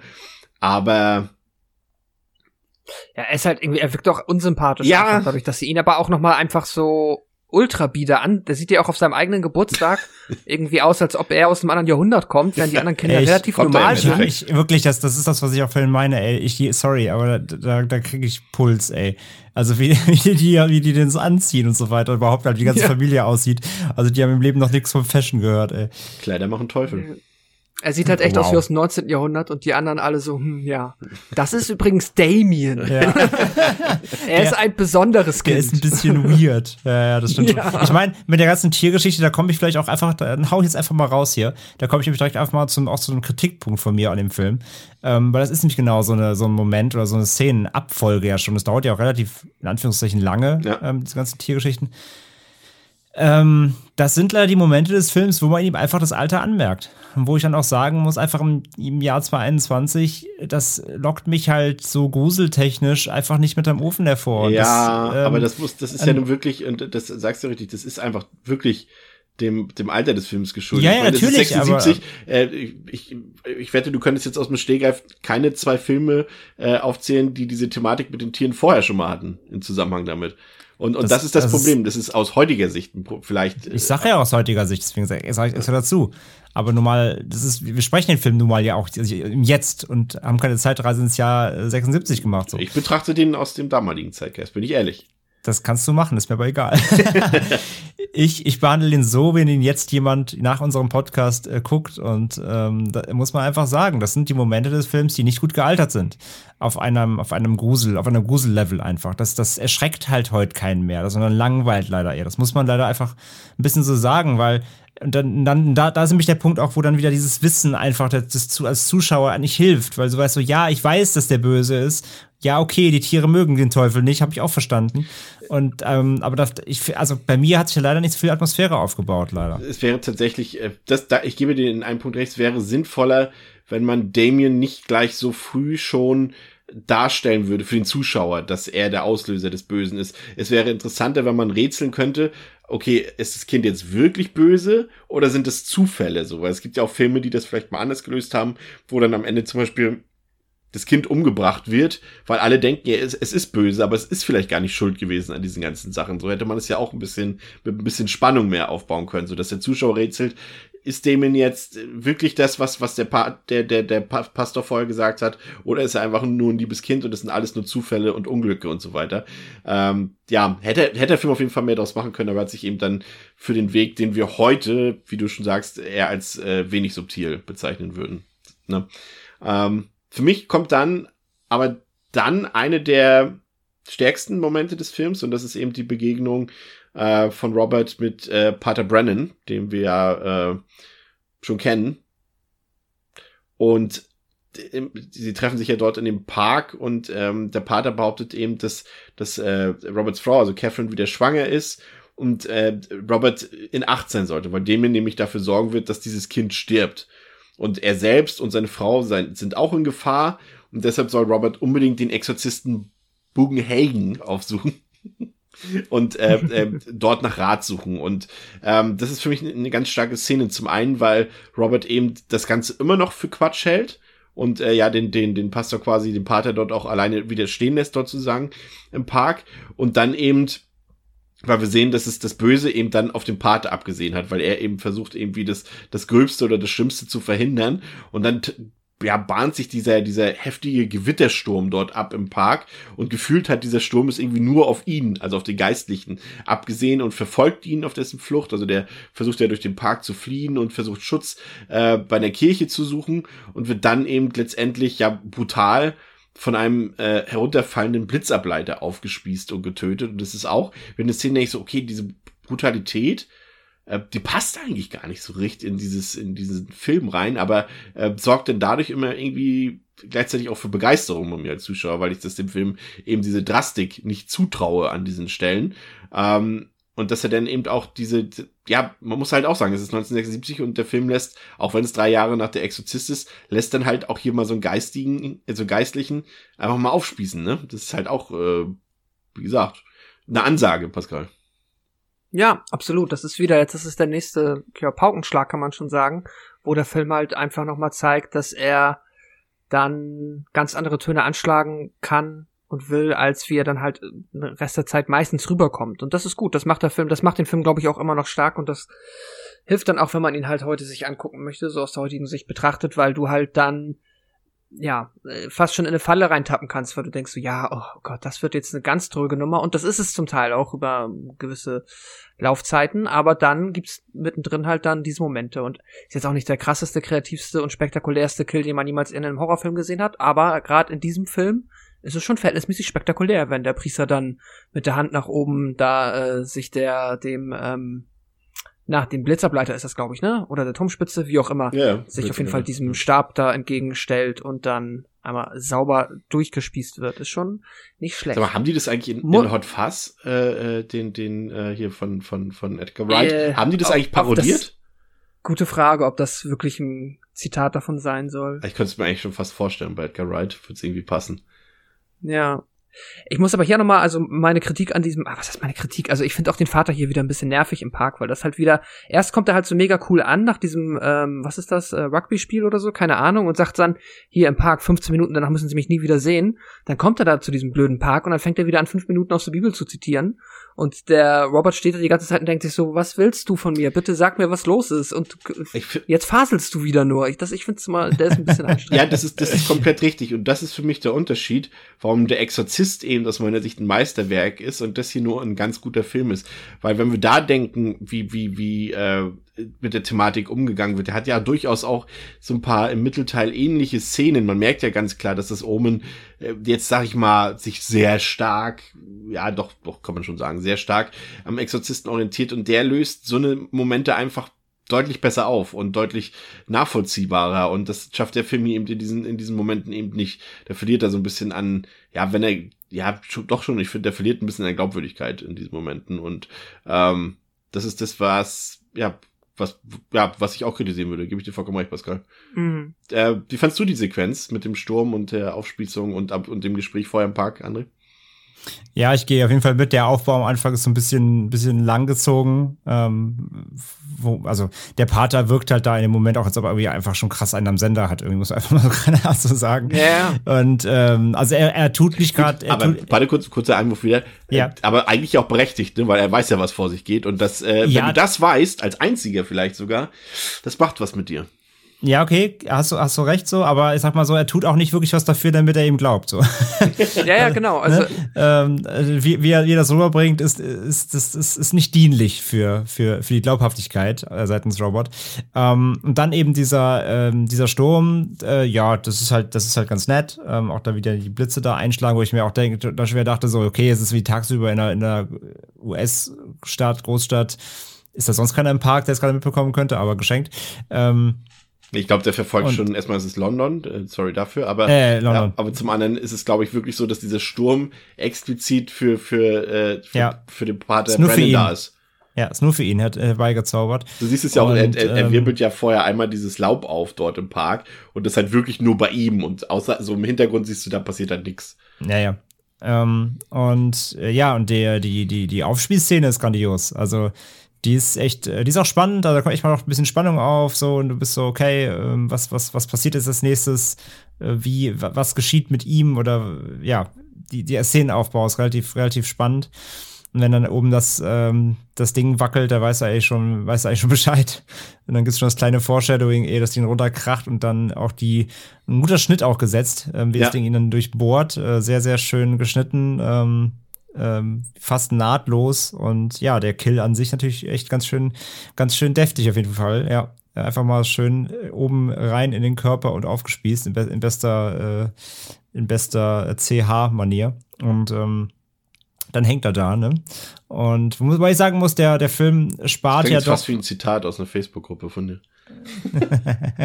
der, der Film, äh, der Film spart ja insgesamt aber trotzdem mit Blut Ja. Ähm, also es ist ja nicht so, dass er dabei jetzt irgendwie krass rumsplattert, aber äh, muss er auch gar nicht. Also ich finde die, ich finde dann die, ich finde die Auflösung und dann, wie es passiert, eigentlich schon drastisch genug, muss ich sagen. Und äh, ja, auf jeden Fall ein sehr, sehr spektakulärer äh, Kill, muss man auf jeden Fall sagen. Ja. Das ist tatsächlich das, äh, der Punkt, den du erwähnt hast, äh, ist ein Grund, warum der Film seine Freigabe in den USA bekommen hat. Also er sollte eigentlich erst ein X-Rating bekommen, tatsächlich. Ähm, aber weil er, ja, er ist ja brutal für 76, also das muss man ja sagen. Aber er hat eben genau das, was du gesagt hast, er spart mit Blut. Selbst in den brutalen Szenen gibt's halt wenig bis gar kein Blut zu sehen, wie damals auch schon bei Halloween, ja, denn zwei Jahre später. Ähm, und das sorgt dann immer noch so ein bisschen dafür, dass die sagen, ja, okay, dann geht das halt durch. Und noch eine andere Begebenheit, die dafür gesorgt hat, aber die erzähle ich später, weil sie das Ende betrifft. Aber wir haben jetzt ja quasi dann einen Wendepunkt in der Geschichte erreicht, weil Robert ja dann eben erfährt, dass seine Frau tatsächlich schwanger ist, wie das eben Pater Brennan äh, ihm im Park prognostiziert hat. Und in der Zeitung erfährt Robert ja auch noch, dass der Pater tot ist. Und seine, seine Frau geht es psychisch einfach überhaupt nicht gut. Sie sagt es ihm auch, sie glaubt, dass das Kind evil ist, dass es böse ist und äh, dass das Kind nicht ihr gehört und nicht von ihr ist. Und sie will jetzt die erneute Schwangerschaft auf jeden Fall abbrechen was natürlich Robert überhaupt nicht gefällt, weil er natürlich jetzt irgendwie äh, ja weiß, welche Konsequenzen das mit, mit sich bringen könnte. Ähm, sag ich mal jetzt vom vom Spannungsbogen her, Pascal, vom Pacing her, wird's allerhöchste Zeit, ne, dass Robert langsam auf den richtigen Trichter kommt, oder? Ja, weil jetzt recht, na, kann man das so sagen?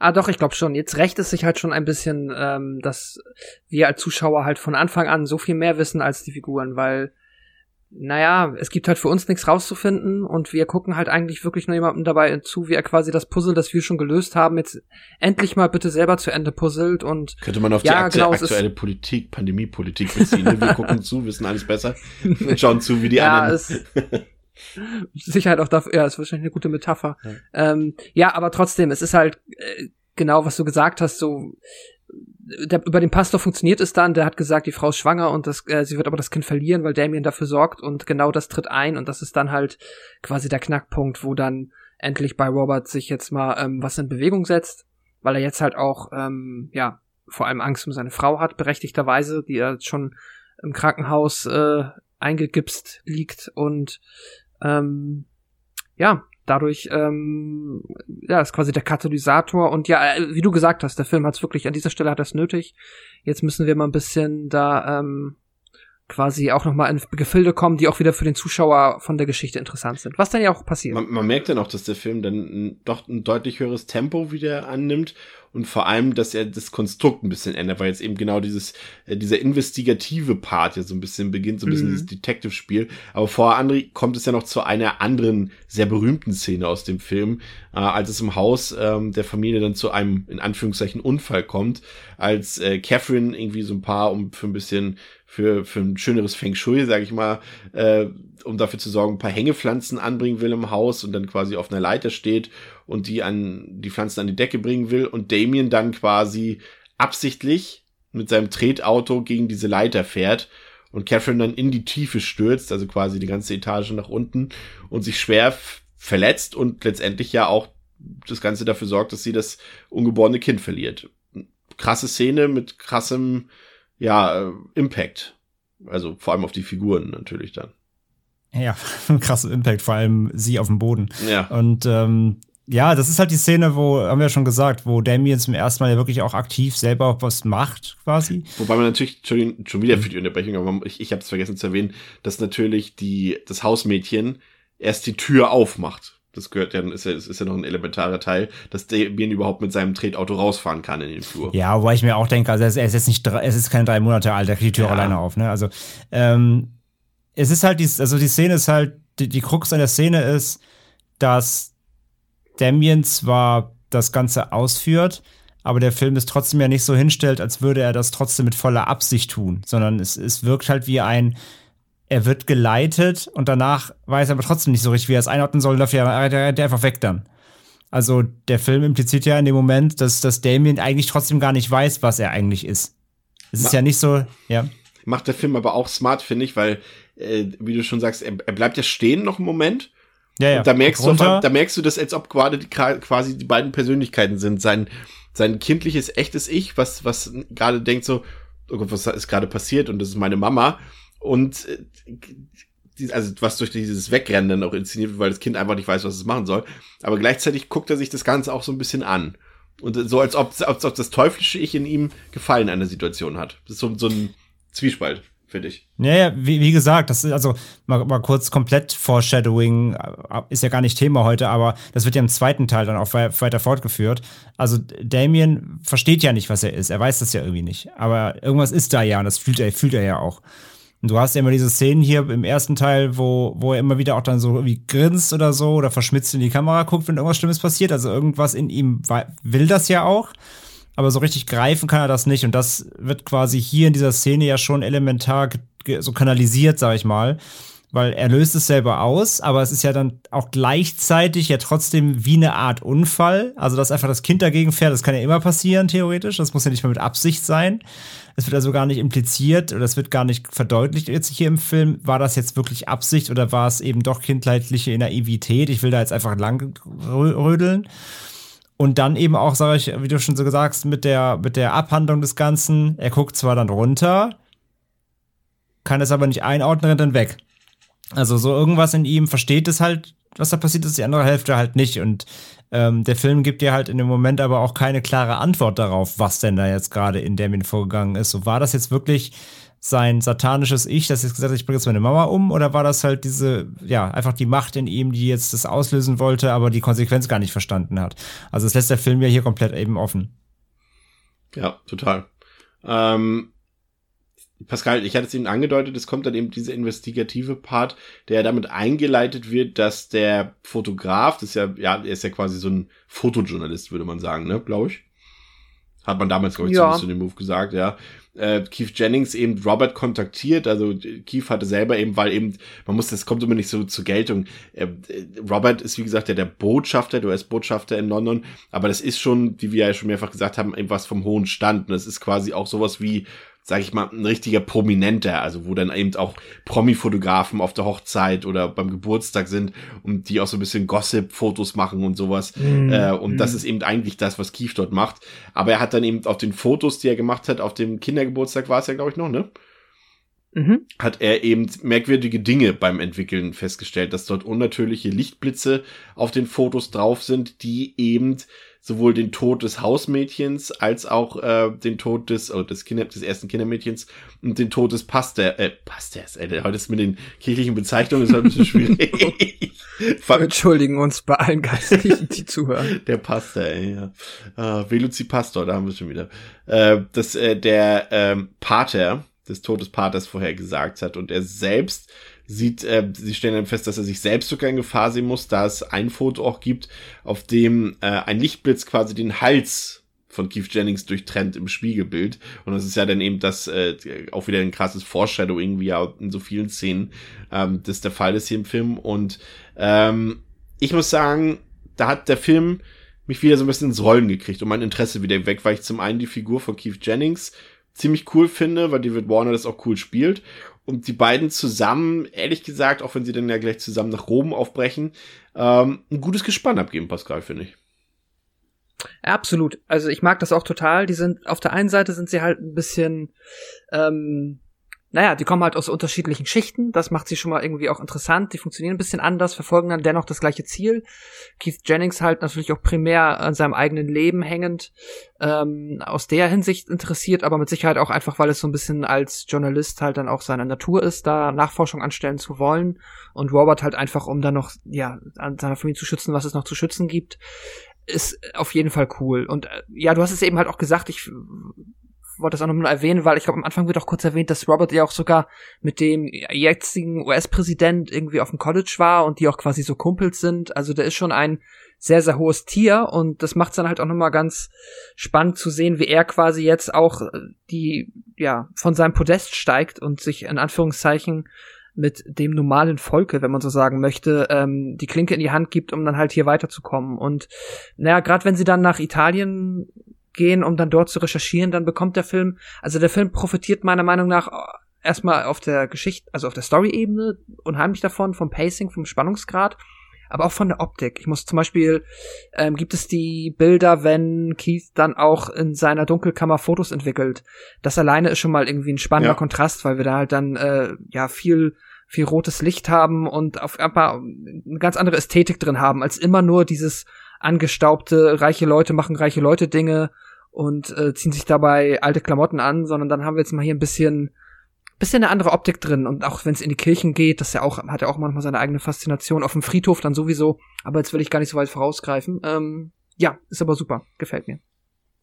Ähm, die beiden brechen dann eben nach Rom auf, um dort äh, Nachforschung anzustellen, weil ja, wie gesagt, der Pator, äh, wow, Pator, ey, jetzt ist wirklich gut, weil der geistliche Brennan ja auch aus, aus, aus Rom, aus, wow, man merkt, also wir nehmen heute, man muss dazu sagen, wir nehmen heute eigentlich relativ früh auf für unsere Verhältnisse, aber äh, das sprachtechnisch gibt's Dein, heute dein, dein Körper ist schon eingestellt auf Mitternacht, der will nur noch später ran. Gefühlt, ja. Ähm, und sie suchen erst ähm, das Krankenhaus auf, in dem Damien damals geboren wurde. Und das ist aber tatsächlich abgebrannt mit allen Unterlagen und Dokumenten, die damit zu tun haben. Und dann suchen sie Pater Spiletto auf, der Robert ja damals äh, zu dem Kind geraten hat oder zur Adoption des Kindes geraten hat, sozusagen. Und der ist eben seit diesem Brand in dem Krankenhaus eben auch gezeichnet, ganz klar. Also ist gelähmt zum Teil, er ist halb blind, er ist stumm und äh, wirkt ziemlich verwirrt auf jeden Fall. Ähm, und er kann nur noch dafür sorgen, also er, kann, er sorgt dafür, dass er noch irgendwie auf so einem, auf was malt er das, auf so eine Schiefertafel da irgendwie, malt er äh, Mhm. das Wort äh, Servet auf. Und das ist eben der Name eines Friedhofs außerhalb der Stadt. Und die beiden, also äh, Robert und Keith, bewegen sich dann zu diesem Friedhof. Und äh, gerade für dich, André, du bist ja auch Fan, sag ich mal, der, der alten Horrorbrigade, Hammer Horror und so weiter. Das muss ja eigentlich eine Festszene für dich gewesen sein, ne? Auf dem Friedhof, diese schön stimmige, gruselige, ja fast märchenhafte Art, würde ich sagen. Das sieht ja auch alles, es ist ja, glaube ich, auch äh, so wie so ein Set aus, ähm, wo einfach auch so alles so hingestellt wird, damit es extra gruselig aussieht. Und das ist eben halt auch ganz klar eine Anleihe, so ein bisschen an den, an den, an den von dir geliebten Hammer Horror. Und dann finden Robert und Keith ja die Gräber von Damons echter Mutter und dem totgeborenen Kind und darin befinden sich dann eben zum einen ein Skelett eines Schakals und ähm, das Skelett eines Babys, aber mit einem eingeschlagenen Kopf. Das heißt, das Kind wurde umgebracht und nicht totgeboren. Plot Twist. nee, genau. Und äh, wie du schon sagst, also es ist schöne, schöne Atmosphäre auf dem Friedhof, äh, schön, schön düster. Ähm, aber auch nicht so, ich fand auch das bisschen, äh, bis fast ein bisschen vergleichbar mit, mit Pet Cemetery. So, Ja. so, so, so leichte, leichte Vibes. Ähm, fand, ich, fand ich echt schön. Und ja, dann der Big Reveal eben natürlich äh, hier, ähm, wobei der ja relativ äh, schnell auch wieder be beseitigt wird aufgrund dann der nachfolgenden Momente, denn sie werden ja dann recht schnell von diversen ähm, wütenden Rottweilern bedroht, die alle quasi aussehen wie der, der vor im Haus rumgelungert hat natürlich. Und äh, sie haben gar nicht große Zeit, viel drüber nachzudenken. Ich fand es aber ganz immer, ich finde die Szene ganz geil, wie sie, ähm, also sie machen das Grab auf, sehen den Schakal, sehen das Baby, diskutieren zwei Sekunden, dann kommen die Hunde und anstatt einfach wirklich direkt Abstand zu nehmen, weil das irgendwie so, sie umzingeln die quasi schon alle Plätze mit den Zähnen, Ja. aber sie schieben noch das Grab wieder zu. Das finde ich immer, das finde ich, das ist sehr ehrenvoll, finde ich. Find Die, ich die. Zeit, die Zeit haben sie noch den, den, den, Sarg, den Sarg wieder zuzuschieben, der aber dann runterkracht und alles einstürzt. Also von daher war, es auch vergebene Lebensmüh. Ich fand es interessant, äh, Pascal, dass der Film ist ja irgendwie wirklich nur, ich muss ganz ehrlich sagen, ich habe das so, als ich habe den Film jetzt das zweite Mal gesehen und beim ersten Mal damals äh, war die Szene für mich zu schnell, ähm, in der gezeigt wird, dass äh, quasi der äh, Kopf eingeschlagen ist von dem Baby und das ist mir jetzt erst beim zweiten Mal so richtig bewusst geworden. Das mochte ich dann irgendwie wieder, weil der Film eben nicht dann diese unsubtile Art darstellt, sondern es einfach so beiläufig mit einem Kameraschwenk, entweder hast du es gesehen oder nicht darstellt. Ähm, da würde mich interessieren, wie du das fandst, ähm, die Szene generell.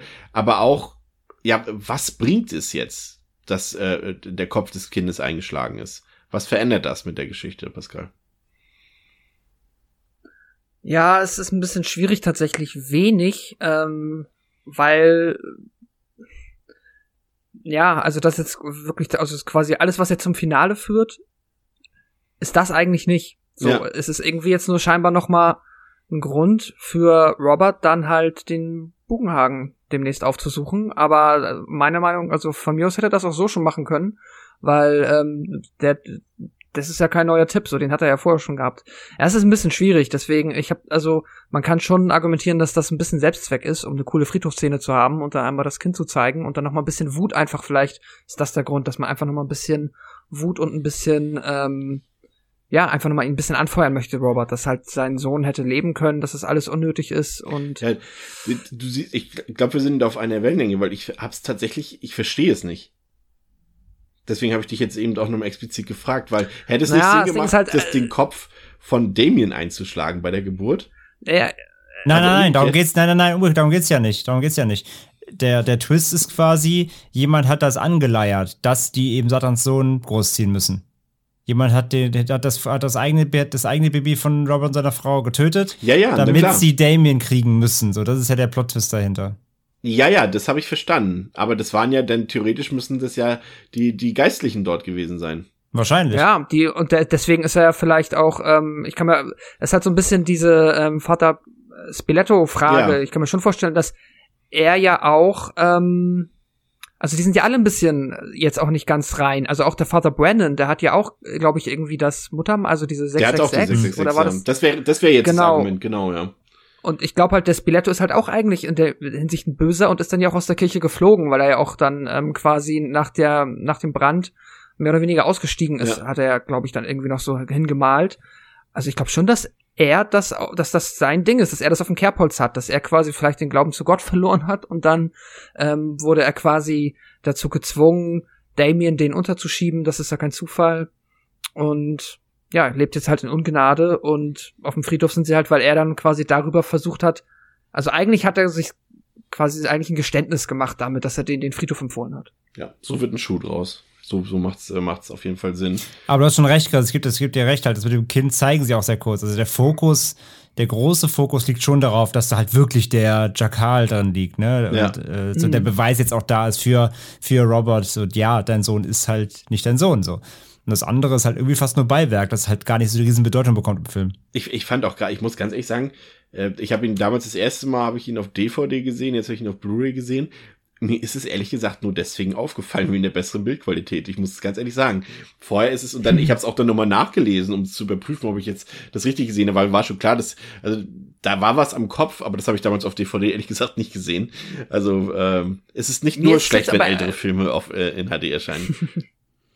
Das stimmt. Mir ist das jetzt aber auch gar nicht aufgefallen, aber er sagt halt dann direkt danach, dass ähm, er da, also quasi das, was er sieht, ist für ihn der Beweis, ja. dass sie ihn umgebracht haben. Und dann war ich einfach so, ja, okay, dann wird das so sein. Ich habe jetzt aber auch ehrlich gesagt nicht drauf geachtet, ob der Kopf, was da jetzt an dem Skelett kaputt ist. Ja.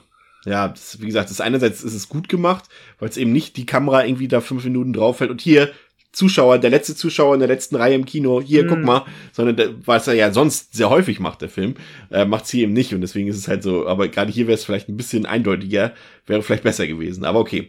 Ähm, genau, und André hatte dann gesagt, dann kämpfen sie halt oder beziehungsweise flüchten dann vor diesen aggressiven Rottweilern dort, äh, fand ich durchaus auch nett, ist natürlich wieder was mit diesen Tieren ähm, in, in Verbindung mit dem Bösen, hatten wir jetzt schon ein paar Mal im Film, aber. Ja, wobei hier passiert halt wenigstens was. Also genau. Die, die, ich, die, ich fand die Szene halt vom Aufbau und die, der, der Grusel, also ich fand das schon eine unangenehme Atmosphäre, wenn sie da Eben. halt eingekreist werden und da baut sich ja schon eine Bedrohungslage auf und werden ja dann auch wirklich äh, krass angefallen von denen. Und ich meine, das ist ja auch wieder was, das ist zwar, also dass die Hunde plötzlich auftauchen, hat so einen mystischen Flair, aber einfach von wütenden Rottweiler angegriffen werden, ist halt so greifbar. Deswegen finde ich die Szene mega unangenehm, weil das kann, kann halt theoretisch passieren einfach. Ja, und eben die, du sagst es hier, die Kombination, dass eben tatsächlich aktiv eine Bedrohung da ist, wirklich, und die Atmosphäre, die eh schon sehr angespannt und spannend ist, macht das dann in der ganzen Summe auf jeden Fall zu einer der besten Sequenzen des Films, auf jeden Fall. Da sind wir uns, glaube ich, auch einig.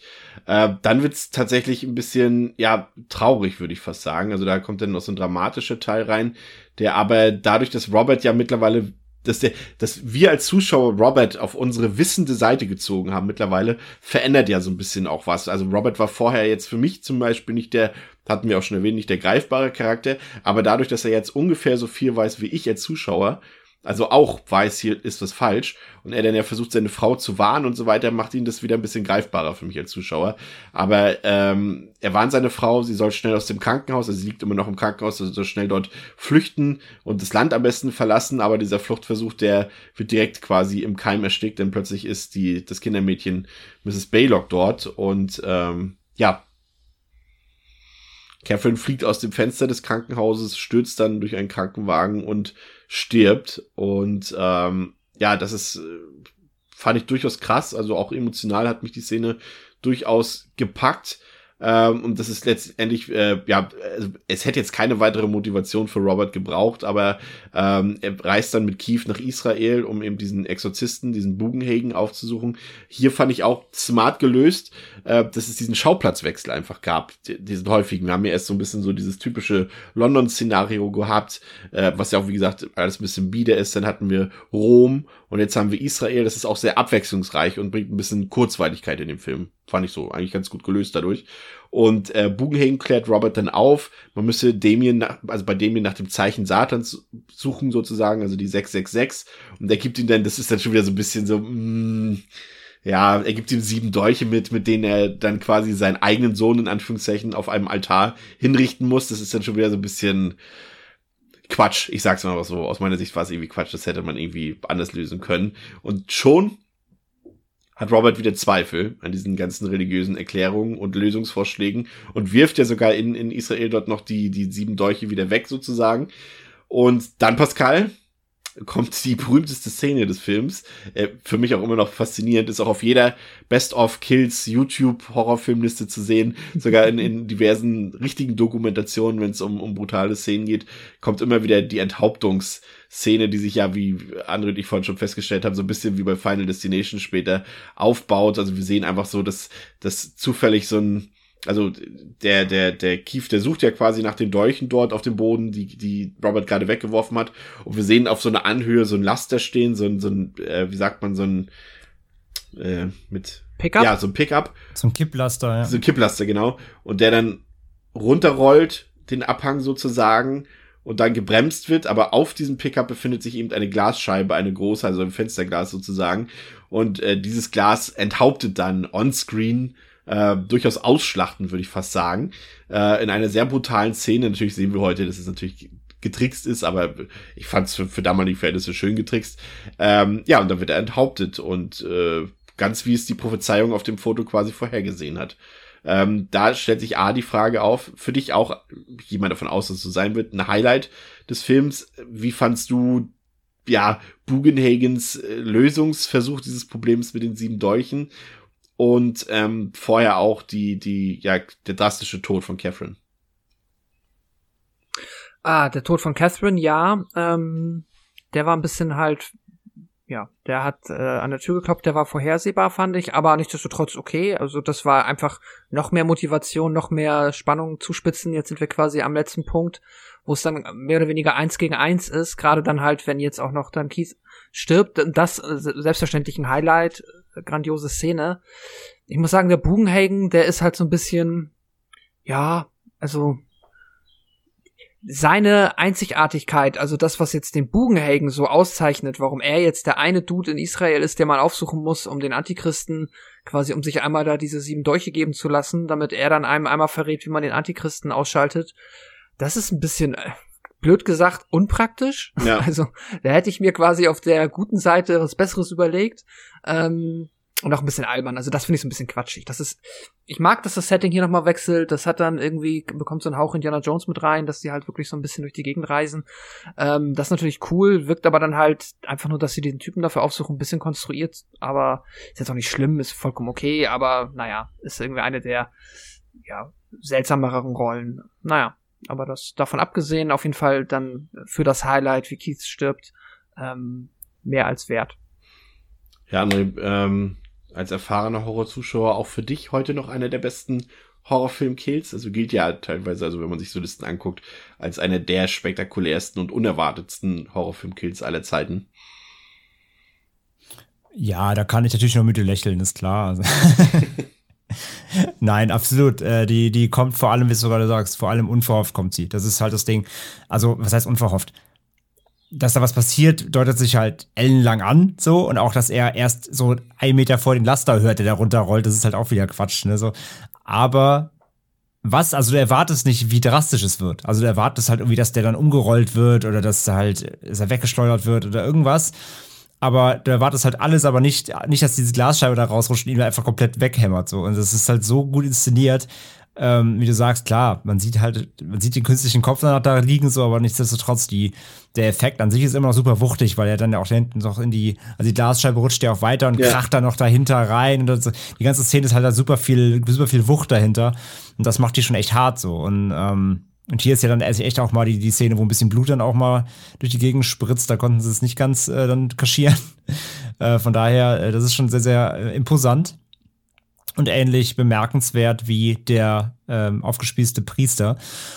Und ja, der, Frau, der Tod vorher von der äh, von seiner Frau, ja, wie Pascal gesagt hat, so der der ist halt dann, der bahnt sich ja an und der ist dann irgendwie auch nötig ähm, für die Restmotivation dann von Roberts Figur. Und ja, wie sie halt aus dem Fenster fliegt, ich finde es halt, ich finde ja eigentlich schon wieder, das ist so die, das ist so die Szene, wo der Tod so ein bisschen durch das Filmische an Impact verliert, weil wie sie halt in das Dach reinkracht und dann gleichzeitig springen halt die Türen von dem äh, Krankenwagen auf und sie liegt halt schon so perfekt so äh, äh gebettet quasi da und ähm, schaut Richtung Kamera. Also es, das, das wirkt halt wie so ein Instagram-Tod. Ähm, das, das nimmt dem fast schon so, also diese filmische Inszenierung des Todes nimmt dem an sich schon so ein bisschen den, den, den Impact oder das ein bisschen so auf 100% gestellt halt wirkt so. Aber es ist irgendwie ganz, ganz nett, hat auch so ein bisschen eben diesen ganz klassischen Oldschool-Flair. Wo selbst die Leiche eben noch im besten Licht schön ausgeleuchtet da liegen musste. Das ist, das ist ganz, ganz unterhaltsam. Ähm, ja, aber das Highlight halt ganz klar die, die Enthauptung hier und äh, ja, das mit den, das mit den Dolchen und so weiter, die Herleitung eben von Bugenhagen Ah, das, find, das, das mag ich schon wieder. Das ist schon wieder so die Sorte Quatsch, die ich dann mag, weil das dann diese, dieses Rituelle bekommt. So, ich mag so Ritualkram, weißt du, so, ja, und hier, das musst du so und so machen. Äh, das wurde seit äh, Ewigkeiten überliefert und nur diese Dolche können den Teufel äh, zurückjagen, keine Ahnung. Das finde ich irgendwie ganz, ganz nett so. Und ähm, man merkt ja aber auch, also die Reaktion von Robert, obwohl er jetzt schon an dem Punkt sein müsste, wo er alles ja. glaubt, einfach, ähm, dass er selbst das ab, dann doch nochmal ablehnt, das zeigt ja auch, der, also der Film sagt ja selbst so, was das für ein Quatsch eigentlich ist. Und äh, von daher, aber ich mag das eigentlich ganz gerne mit den Dolchen. Das ist so ein, das ist dann der, die Sorte okkulter Quatsch, den ich dann schwer mag. Ja, das spielt dann im Showdown tatsächlich eine Rolle, zumindest für die Umsetzung des Films. Also äh, wir befinden uns wieder in London, Robert ist wieder zurück und, und fährt nach Hause und äh, sieht zum einen, dass der Rottweiler immer noch im Haus ist, der seltsame den äh, Mrs. Baylock angeschleppt hat und den sperrt er erstmal weg und äh, untersucht dann eben Damien und findet tatsächlich eben die Zeichen des Antichristen, also die Nummer 666, äh, auf dessen Körper. Aber ehe er sich versieht und irgendwas äh, irgendwie handeln kann, wird er halt von Mrs. Baylock angegriffen und die beiden kämpfen miteinander das geht dann bis in die Küche hinein dort und dort tötet Robert eben äh, das Kindermädchen, das böse Kindermädchen mit einer Bratengabel. Ähm, auch durchaus hart, würde ich mal behaupten. Aber auch da, wie wir es vorhin schon gesagt haben, gleichzeitig hart, aber unblutig, was die Sache dann wieder wahrscheinlich für die Freigabebehörde ein bisschen entschärft hat. Und ähm, ja, Robert will dann Damien eben, wie es Budenhagen verlangt hat, in Anführungszeichen, in eine Kirche bringen, auf einen Altar. Dabei wird er von der Polizei verfolgt und er legt seinen Sohn dort auch auf den Altar und ja, möchte ihn mit den Dolchen töten. Aber ehe er das umsetzen kann, wird er eben von der Polizei erschossen und kann es nicht umsetzen. Und niemand weiß dann natürlich noch, da alle anderen Beteiligten ja mittlerweile tot sind, weiß niemand mehr, was es mit Damien auf sich hat. Und da finde ich es jetzt interessant, da ist nämlich tatsächlich die MPAA eingeschritten, denn im eigentlichen Ende, im Originalende, tötet Robert wirklich Damien in dieser Kirche und das Gute triumphiert. Aber das äh, fand die MPAA so krass schockierend, äh, dass sie, ja, das, ich finde sehr lustig, weil es auch ein bisschen ironisch ist, dass es dazu geführt hat, dass am Ende Robert erschossen wird und das Böse siegt. Also, dass die MPAA es nicht mochte, dass das Gute siegt im Endeffekt, äh, ist halt auch so ein lustiger Widerspruch. ja, das, ist ja die gleiche, das ist ja immer diese Diskussion, ja. Also ist ein, ist ein, äh, ein Tod eines, äh, also natürlich äh, sagt man immer so quasi, da spricht man immer davor, natürlich ein Kind zu töten, ist immer so, eine, so ein Tabubruch, auch im Film ja. halt. Aber gleichzeitig ist halt immer die Frage so, äh, warum eigentlich? Weil ein Tod ist ein Tod. Ob, jetzt ein, ob du jetzt einen erwachsenen Mann abknallst, also ein Mensch ist ein Mensch, so ein Mensch ist ein Mensch, also das macht ja unter der Aspekt war Warte eigentlich auch, ist es keinen Sinn. Es stirbt halt jemand am Ende. Und dann hier dazu führt es eben noch, dass sogar der Film ein schlechtes, also ein böses Ende bekommt. Das ist halt eigentlich wirklich großer Quatsch, ja. Aber gut, so, da, da, steckt, da steckt man nicht drin in den Prüfbehörden. Ne? Wie fandst du den Show dann? Ähm, ja, ich, ich hatte mich schon, ähm, also ich hatte ihn ja schon gesehen und ich wusste gar nicht mehr genau, wie er ausgeht. Deswegen war ich erstmal wieder äh, kurz so, ja, okay, bin gespannt. Aber als er dann quasi über dem Altar hing und mit, der, mit dem Dolch in der Hand, da wusste ich es dann wieder. Und ich finde es eigentlich ganz, ähm, also angefangen vom Haus, der Aufbau, ich muss sagen, die Szene, wie er dem äh, Damien die Haare schneidet, die packt mich wie immer jedes Mal wieder weil ich die schon spannend finde. Also sie ist irgendwie ein bisschen quatschig, aber irgendwie auch, also mhm. die, also das an sich ist quatschig, ne? Ich muss jetzt die, die drei Sechsen auf dem Kopf meines Sohnes suchen. Und dass sie da sein werden, ist ja auch schon klar an der Stelle so. Also von daher ist der Spannungsaufbau so ein bisschen überflüssig auch. Aber irgendwie finde ich es so unangenehm, wie, wie er halt da schläft und er schneidet ihm dann die Haare so, so Stück für Stück. Und äh, irgendwie, weiß ich nicht, irgendwie finde ich die Szene unangenehm auf eine, auf eine positive Weise. Und ja, dass dann die Babysitterin einschreitet, ist auch relativ vorhersehbar und äh, wie sie dann eben dann fighten und ähm, der, der Kill ist halt auch ein bisschen quatschig in der Hinsicht, sie ersticht ihr halt diese Gabel irgendwie die Schulter. Also es ist jetzt auch kein, ja. kein Deadly, Deadly Kill irgendwie eigentlich, also kein, keine tödliche Stelle eigentlich. Ich dachte erst, er sticht ihr immer in den Hals, aber er sticht eigentlich auf die Schulter. Also dass sie sofort dann zusammenbricht, ist halt auch irgendwie ein bisschen Blödsinn, aber geschenkt. Und ähm, ja, wie gesagt, das dann in der, in der Kirche, das ist dann irgendwie also ich mag das Ende ja. Sonst, also ich meine, sonst hätte ja auch, sonst wäre die Reihe auch beendet gewesen, ne? Sonst hätte es ja nie Fortsetzung gegeben, wenn sie, wenn sie Damien hier gekillt hätten, beziehungsweise hätten sie sich eine neue, neue Geschichte ausdenken müssen. Oder einen neuen Damien.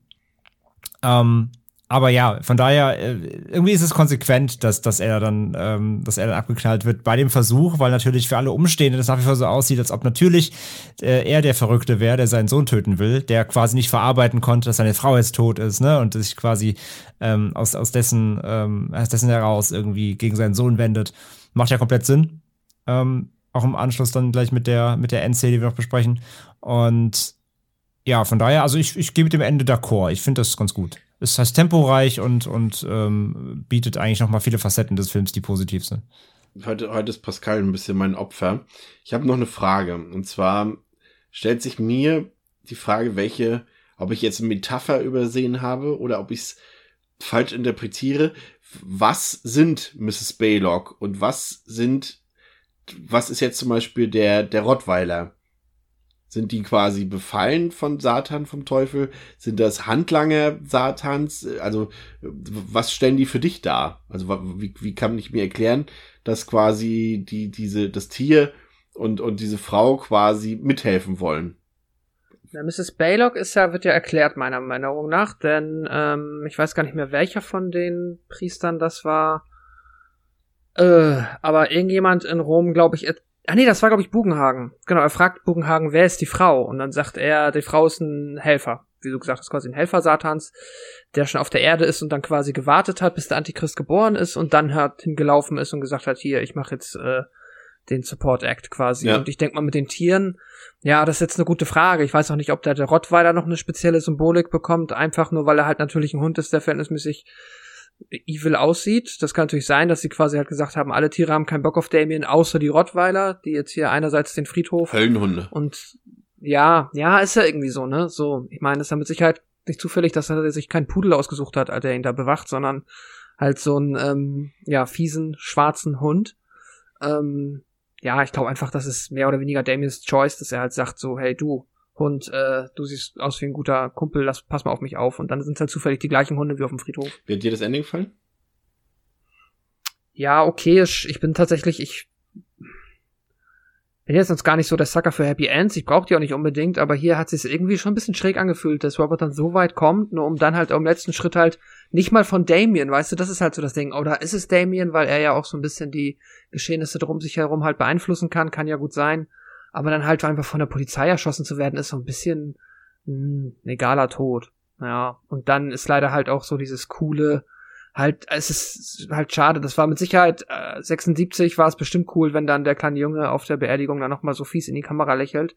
Aber das ist ja so ein Trope geworden, das haben wir ja so oft, wie danach dann irgendwie irgendjemand dann nochmal evil in die Kamera guckt und dann wir äh, Schwarzblende zu den Credits haben. Das ist leider so ausgelutscht, wobei, dass das gar nicht mehr funktioniert. Wobei man ja hier sagen muss, äh, das ist ja schon noch was Besonderes, weil wir da auch nochmal die, die Tragweite äh, Roberts oder des Todes Roberts mitbekommen, weil er dass der Film ja suggeriert, dass er mit dem US-Präsidenten ja auch äh, bestens vertraut und befreundet ist und die quasi jetzt, also die First Lady und der Präsident, die Obhut über Damien übernehmen. Und äh, das ist ja, äh, fand ich schon, muss ich sagen, gelungen, weil es schon irgendwie ein richtig fieses Ende ist, so. Und du dann quasi ja auch gleichzeitig kommt Satan ja der Weltherrschaft auch näher dadurch, wenn er jetzt schon, sag ich mal, im Weißen Haus ist, André.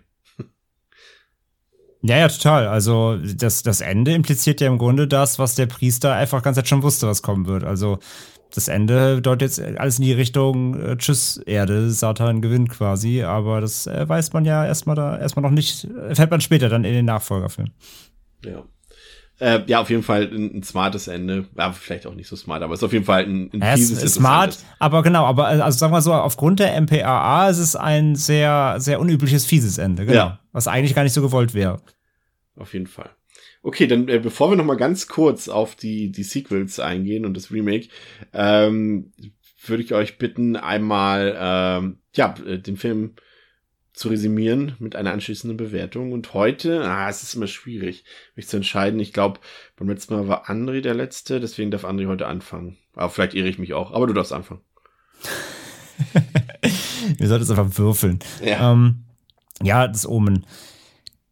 Ist es zu Recht ein Klassiker? Frage ich einfach mal vorweg und ich würde es beantworten mit Ja schon. Also ich mag halt generell einfach so okkulte Filme und da stellt er halt schon was Besonderes irgendwie schon da. Er hat schon äh, viele Highlights, er macht schon viel richtig, aber eben, ich sage ja, aufgrund der heutigen Schauwerte, ich spreche ganz klar aus dem heutigen Blick, nicht aus dem Blick äh, der 70er, ähm, ist er einfach ein bisschen angestaubt. Das liegt zum einen, wir haben es halt schon genügend gesagt, an der, an der Inszenierung, an der Aufmachung der Figuren und Charaktere und dem gesellschaftlichen Umfeld, in dem wir uns bewegen, wie Pascal es auch schon schön gesagt, äh, wenn man halt dem, dem Damien auch so nur so, so Boomer-Klamotten anzieht, da irgendwie, dann, dann wirkt das halt einfach halt alles ein bisschen steif. Und das, das zieht der Film so ein bisschen mit sich durch die, durch die Gegend, dieses, dieses Steife, dieses Biedere, dieses Hochgeschlossene. Mag irgendwie gewollt sein, aber es bringt, also es nimmt dem Film auch so einen gewissen Drive natürlich. Es wirkt schon alles so ein bisschen steif, zumindest über eine lange Laufzeit. Ähm, der hat trotzdem eine gute Atmosphäre, auch wenn man als Zuschauer eben schon einfach früh weiß, was Phase ist, so, was eben nicht ganz dienlich ist, aber die Atmosphäre stimmt. Er hat halt Momente, die einfach überraschen und überraschend, überraschend drastisch sind, wie der Fenstersturz oder eben die Köpfung, natürlich Enthauptung oder auch der, der, der gepfählte Priester das sind schon krasse Highlights und krasse Szenen irgendwie, die auch so mehr oder weniger unerwartet kommen und ähm, auch dieses Biedere dann aufbrechen, weil die eigentlich gar nicht zu diesem, diesem Stocksteifen dann irgendwie passen wollen. Ähm, und ich finde auch, der Film gewinnt halt am allermeisten und dafür braucht er halt leider ein bisschen lange im Endeffekt, eben bis es dann mit David Warner zusammen an diese ähm, Aufdeckung des Ganzen geht, dann bekommt der Film nochmal so einen Drive, eben auch durch Warner, ähm, der auch so einen Kontrast dann zu, ähm, zu dem Robot darstellt. Und da gewinnt der Film dann nochmal richtig. Dazwischen eben diesen ganzen Tiergeschichten und Zoo und hier und da, da äh, büßt der Film leider ein bisschen was an Tempo ein, ähm, obwohl er eigentlich ähm, am Anfang schon direkt auch so direkt ins Thema reinstartet, ohne große, ähm, ähm ohne großen Aufbau, sag ich mal. Aber ja, von daher, ähm, er ist halt nicht komplett rund, er ist nicht komplett perfekt, er ist ein bisschen angestaubt, er gruselt auch jetzt nicht mehr so richtig krass aus heutiger Sicht. Ähm, das meiste, was am meisten reinspielt, ist A, die Atmosphäre, vor allem natürlich, das muss man einfach nochmal sagen, durch den grandiosen Score von Goldsmith, der ist halt einfach fantastisch. Ähm, also wirklich äh, bahnbrechender, guter Score. Ähm, und das, das bringt halt viel zur Atmosphäre da, dazu oder gibt der Atmosphäre viel dazu. Und dann hast du eben so Szenen wie auf dem Friedhof und so weiter, die so schön greifbar und auch noch eben alles handgemacht sind. Und das, das funktioniert dann auch sehr, sehr gut. Und ähm, ja, plus eben das, das ähm, äh, böse und drastische Ende, auch wenn wir gelernt haben, es war zwar nicht geplant, äh, finde ich, gewinnt der Film auch nur durch. Also ähm, ja, ein Horrorklassiker mit Staubschicht, sage ich mal. Von daher dreieinhalb, dreieinhalb von mir so ähm, immer, noch, immer noch gut, aber geht halt vor allem ähm, neben Konkurrenz in diesem Subgenre des Okkulten, äh, gerade aus der Zeit, ähm, geht er einfach doch so ein bisschen unter daneben so. Ja. Ja, bei mir ist es auch so, dass es immer so ein bisschen, der Vergleich zum Exorzisten bietet sich halt irgendwie an, weil nur zwei, drei Jahre dazwischen liegen, weil dieses religiöse Thema natürlich in beiden Rolle spielt, weil Kinder in beiden Filmen eine Rolle spielen, also es ist thematisch eben ähnlich angesiedelt. Und da ist, fällt das Omen doch im Vergleich eher weniger subtil und auch irgendwie ein bisschen unspektakulärer aus. Und äh, ja, das stimmt letztendlich auch, aber ich finde den trotzdem gut weil er atmosphärisch sehr dicht ist. Also es ist ein, für mich ein richtiger Gruselstreifen. Der hat gruselige Szenen durchaus. Der ist atmosphärisch schön gelungen. Hat, wie du schon gesagt hast, so ein paar tolle Setpieces mit dem Friedhof zum Beispiel.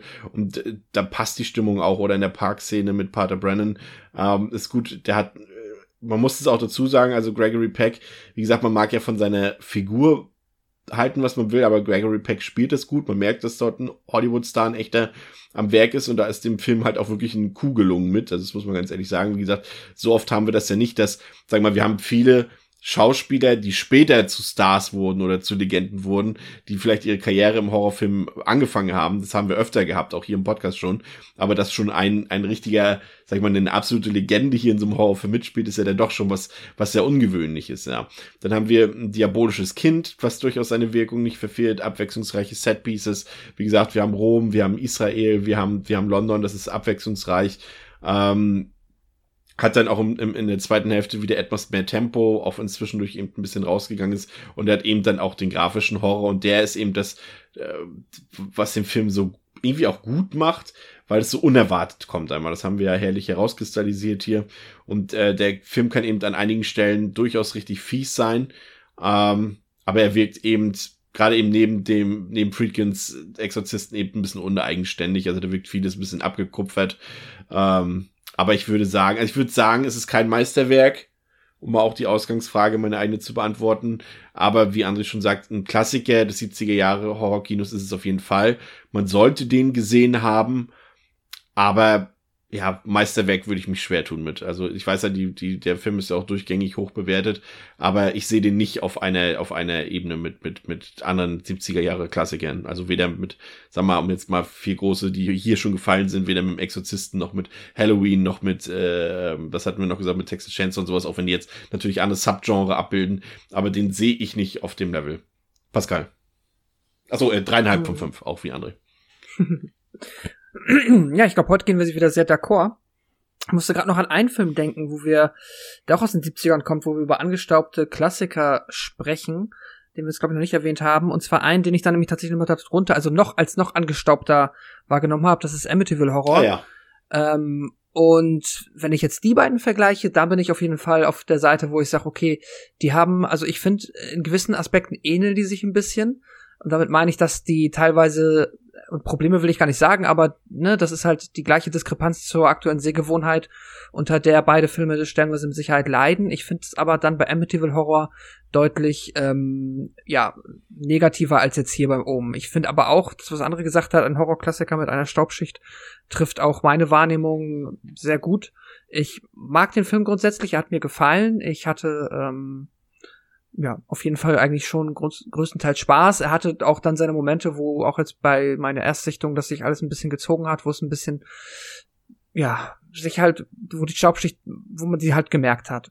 Und dann hat er hier und da auch noch so, äh, ja, irgendwie ein paar Punkte, die mir nicht so gut gefallen haben. Nichtsdestotrotz ähm, hat er dann halt so etwas wie zum Beispiel den Soundtrack, die Schauspieler und den Cast, was halt den Film einfach noch mal ein bisschen zeitloser macht und ihn trotz der Staubschicht, äh, finde ich, leichter genießbar macht als jetzt ein Amityville Horror. Aber ich bin auch komplett bei euch und sage, der kann trotzdem nicht in einer Liga mit TCM Halloween oder dem Exorzisten mitspielen. Dafür ist er dann am Ende doch, ja, einfach nicht spektakulär genug, nicht außergewöhnlich und stilgebend genug. Ja, ich bin auch bei dreieinhalb von fünf Sternen. Ich finde, äh, Anne hat tatsächlich, äh, ich lobe ihn da jetzt ungern dafür, aber es ist äh, tatsächlich die perfekte Zusammenfassung, würde ich sagen, für den Film Klassiker mit Staubschicht. Also äh, passender geht's nicht. Ähm, es gab Fortsetzungen. Ich habe, muss zugeben, nur eine gesehen. Das ist äh, der 78er äh, Damien The Omen 2 von äh, Don Taylor. Ähm, da ist dann übrigens auch William Holden dabei, fand ich interessant, der ja äh, für den ersten Teil quasi noch äh, nicht zugesagt hat und auch ein paar andere bekannte Leute wie Lance Hendrickson zum Beispiel ist dabei, Nicholas Pryor ist dabei. Ähm, Ja, da gehen wir ein bisschen auseinander. Ich weiß nicht, habt ihr den jetzt, André, du hast ihn gesehen gestern noch? Äh, Pascal, hast ja. du ihn auch geguckt? Nee, ich habe jetzt nur noch das Remake aus den 90ern. Aber das hilft. Das ist auch lange, lange Hilft uns ja gleich auch noch weiter. Aber dann machen wir erstmal kurz äh, das Omen 2. Äh, den fand ich nämlich fürchterlich langweilig. Fand, das war totaler Quatsch. Äh, und, und das eben trotz dieser Besetzung und trotz den, trotz den bekannten Leuten hinter der Kamera. Äh, und das war auch alles hochwertig produziert und so weiter, was es letztendlich so ein bisschen einigermaßen guckbar gemacht hat, aber es hat überhaupt nicht meinen Geschmack getroffen. Ähm, ich weiß nicht, das wirkte so. Ich habe es auch nicht gebraucht, drücken wir es mal so aus. Ich, es hat mir einfach Sachen erzählt, die ich nicht wissen wollte. Setzt nicht mal direkt an am Vorgänger, weil ja die, die Sache mit dem, klar, es ist nur so, so ein so ein Teaser gewesen mit dem, mit dem US-Präsidenten und der First Lady, aber das hätte mich vielleicht fast mehr interessiert. Ich fand eigentlich letztendlich so, bei Stange gehalten habe ich eigentlich nur die Szene mit Lance Hendrickson, also dem habe ich am Ende zwei Sterne gegeben von fünf. Der war jetzt nicht grottig, aber ich fand ihn eigentlich ziemlich langweilig, muss ich gestehen, fast über die komplette Laufzeit. Aber du hast ihn, glaube ich, anders gesehen, André. Äh, ja, tatsächlich. Ich fand den eigentlich ganz gut, muss ich zugeben. Also nicht ganz so stark wie das wie der erste natürlich. Ähm, ist halt inszenatorisch ein bisschen schwächer. Es kommt halt nicht an Donners Inszenierung ran. Aber der Score ist halt auch wieder von Goldsmith, was schon mal hilft. Also das, der Score ist eigentlich genauso gut wie der vom ersten Teil. Ähm, du hast halt eben die Story hier, dass, ähm, dass Damien jetzt eben einfach ein bisschen älter ist, im Teenageralter.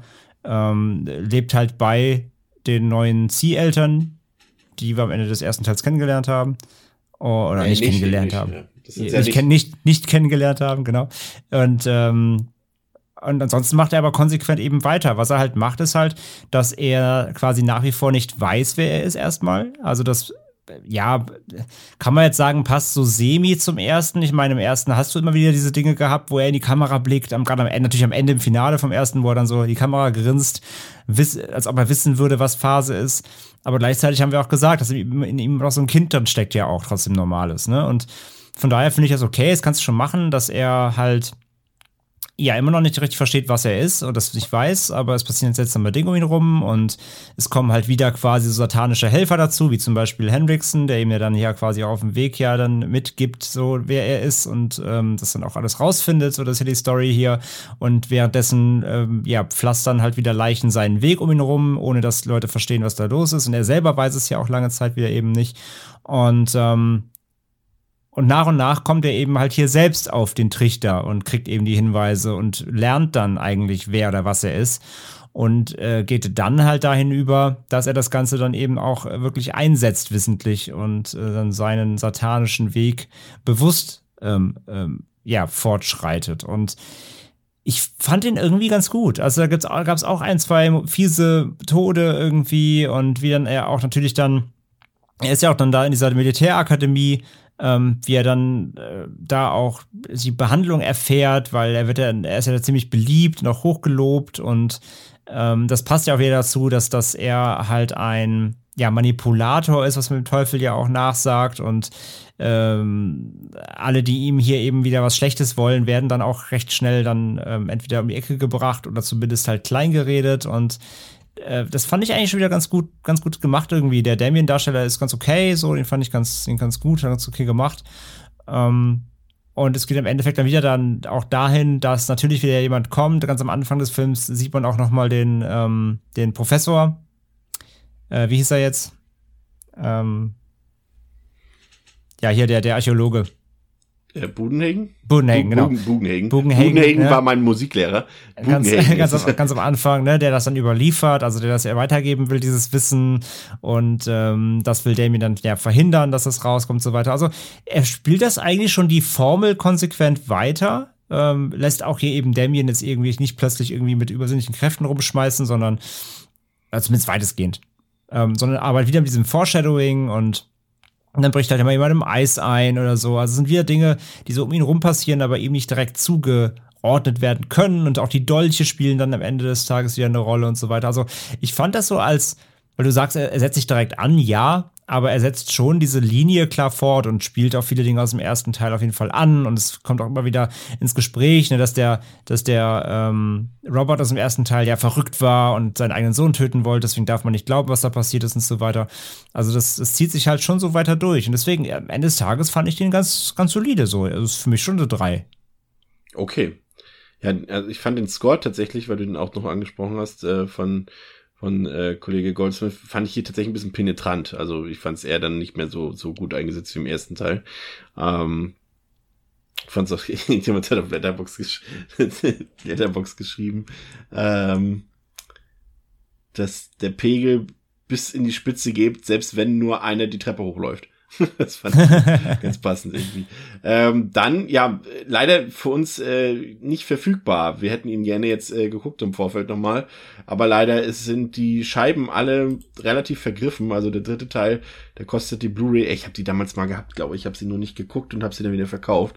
Ähm, vom zweiten und vom dritten. Ähm, wie, achso, der zweite ist auch bei Disney Plus. Das sollte man noch dazu ähm, anmerken. Der dritte, ja, die Blu-ray kostet aktuell gebraucht 34 Euro wäre mir jetzt ein Blindkauf nicht wert unbedingt. Deswegen, ähm, vielleicht erbarmt sich ja jemand anderes. Sponsert diesen Podcast mit äh, dreimal das Omen 3 auf Blu-ray, bitte. Ähm, Nein, also der dritte Teil äh, von 1981 von Graham Baker, äh, Omen 3, The Final Conflict. André, du bist ja besonders heiß auf den dritten Teil, weil einer deiner Lieblingsschauspieler mitspielt, wie wir ja seitdem in The Mouth of Madness äh, Podcast wissen, Sam Neill.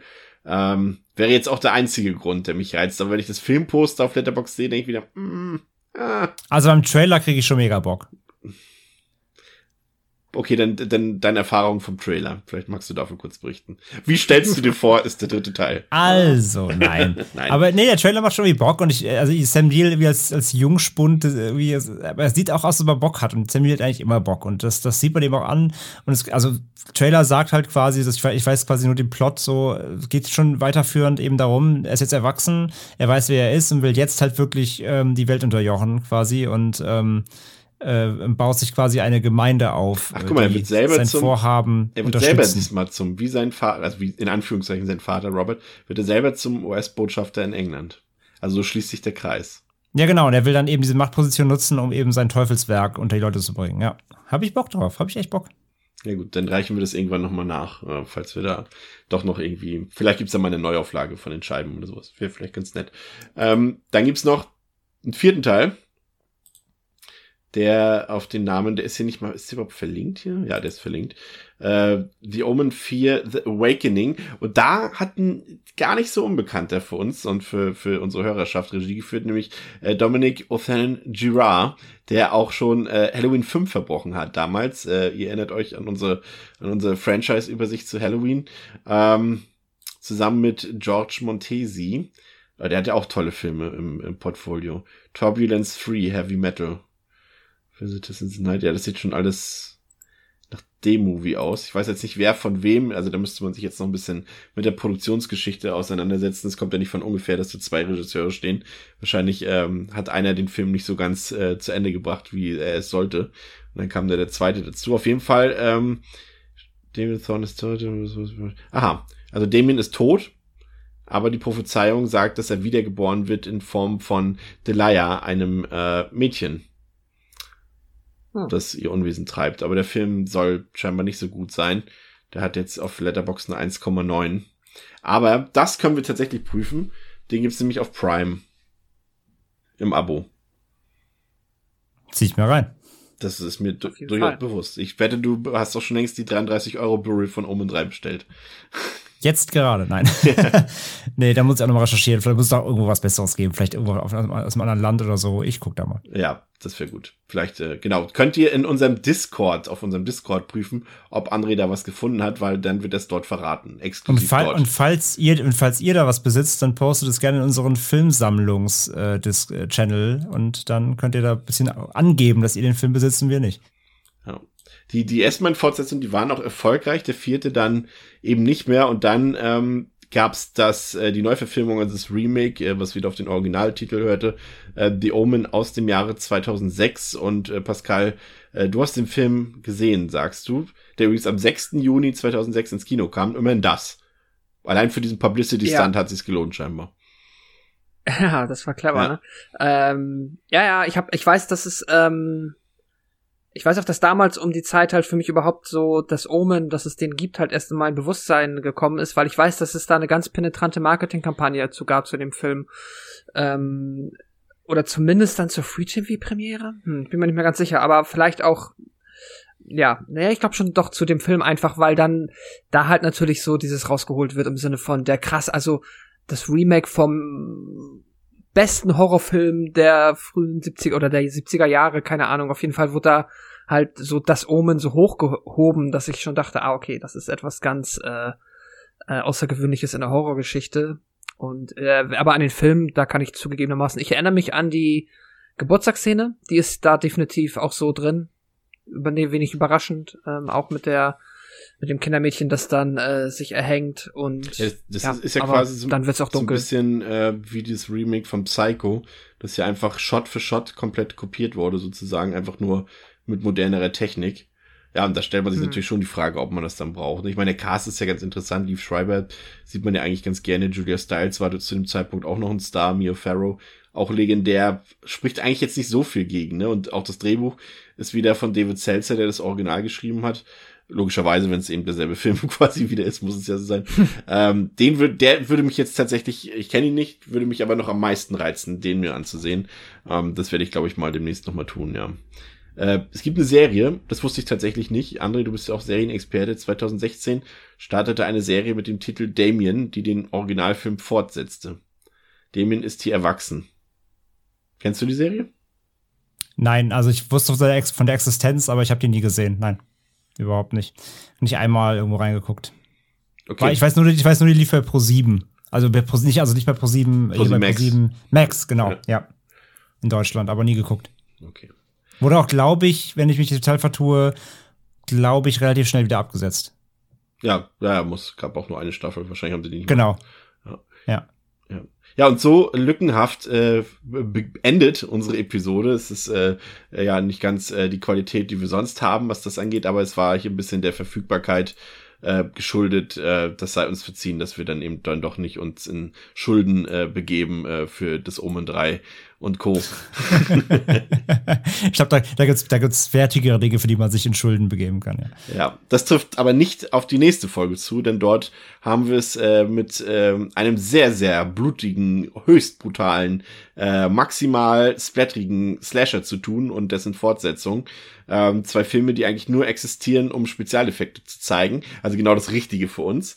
Ähm, ihr könnt ja schon mal raten, ähm, um welche Filme es sich dabei handelt. Deadline-Leser sind natürlich schlauer. Ähm, und ansonsten äh, danken wir fürs andere. Äh, ja, bitte.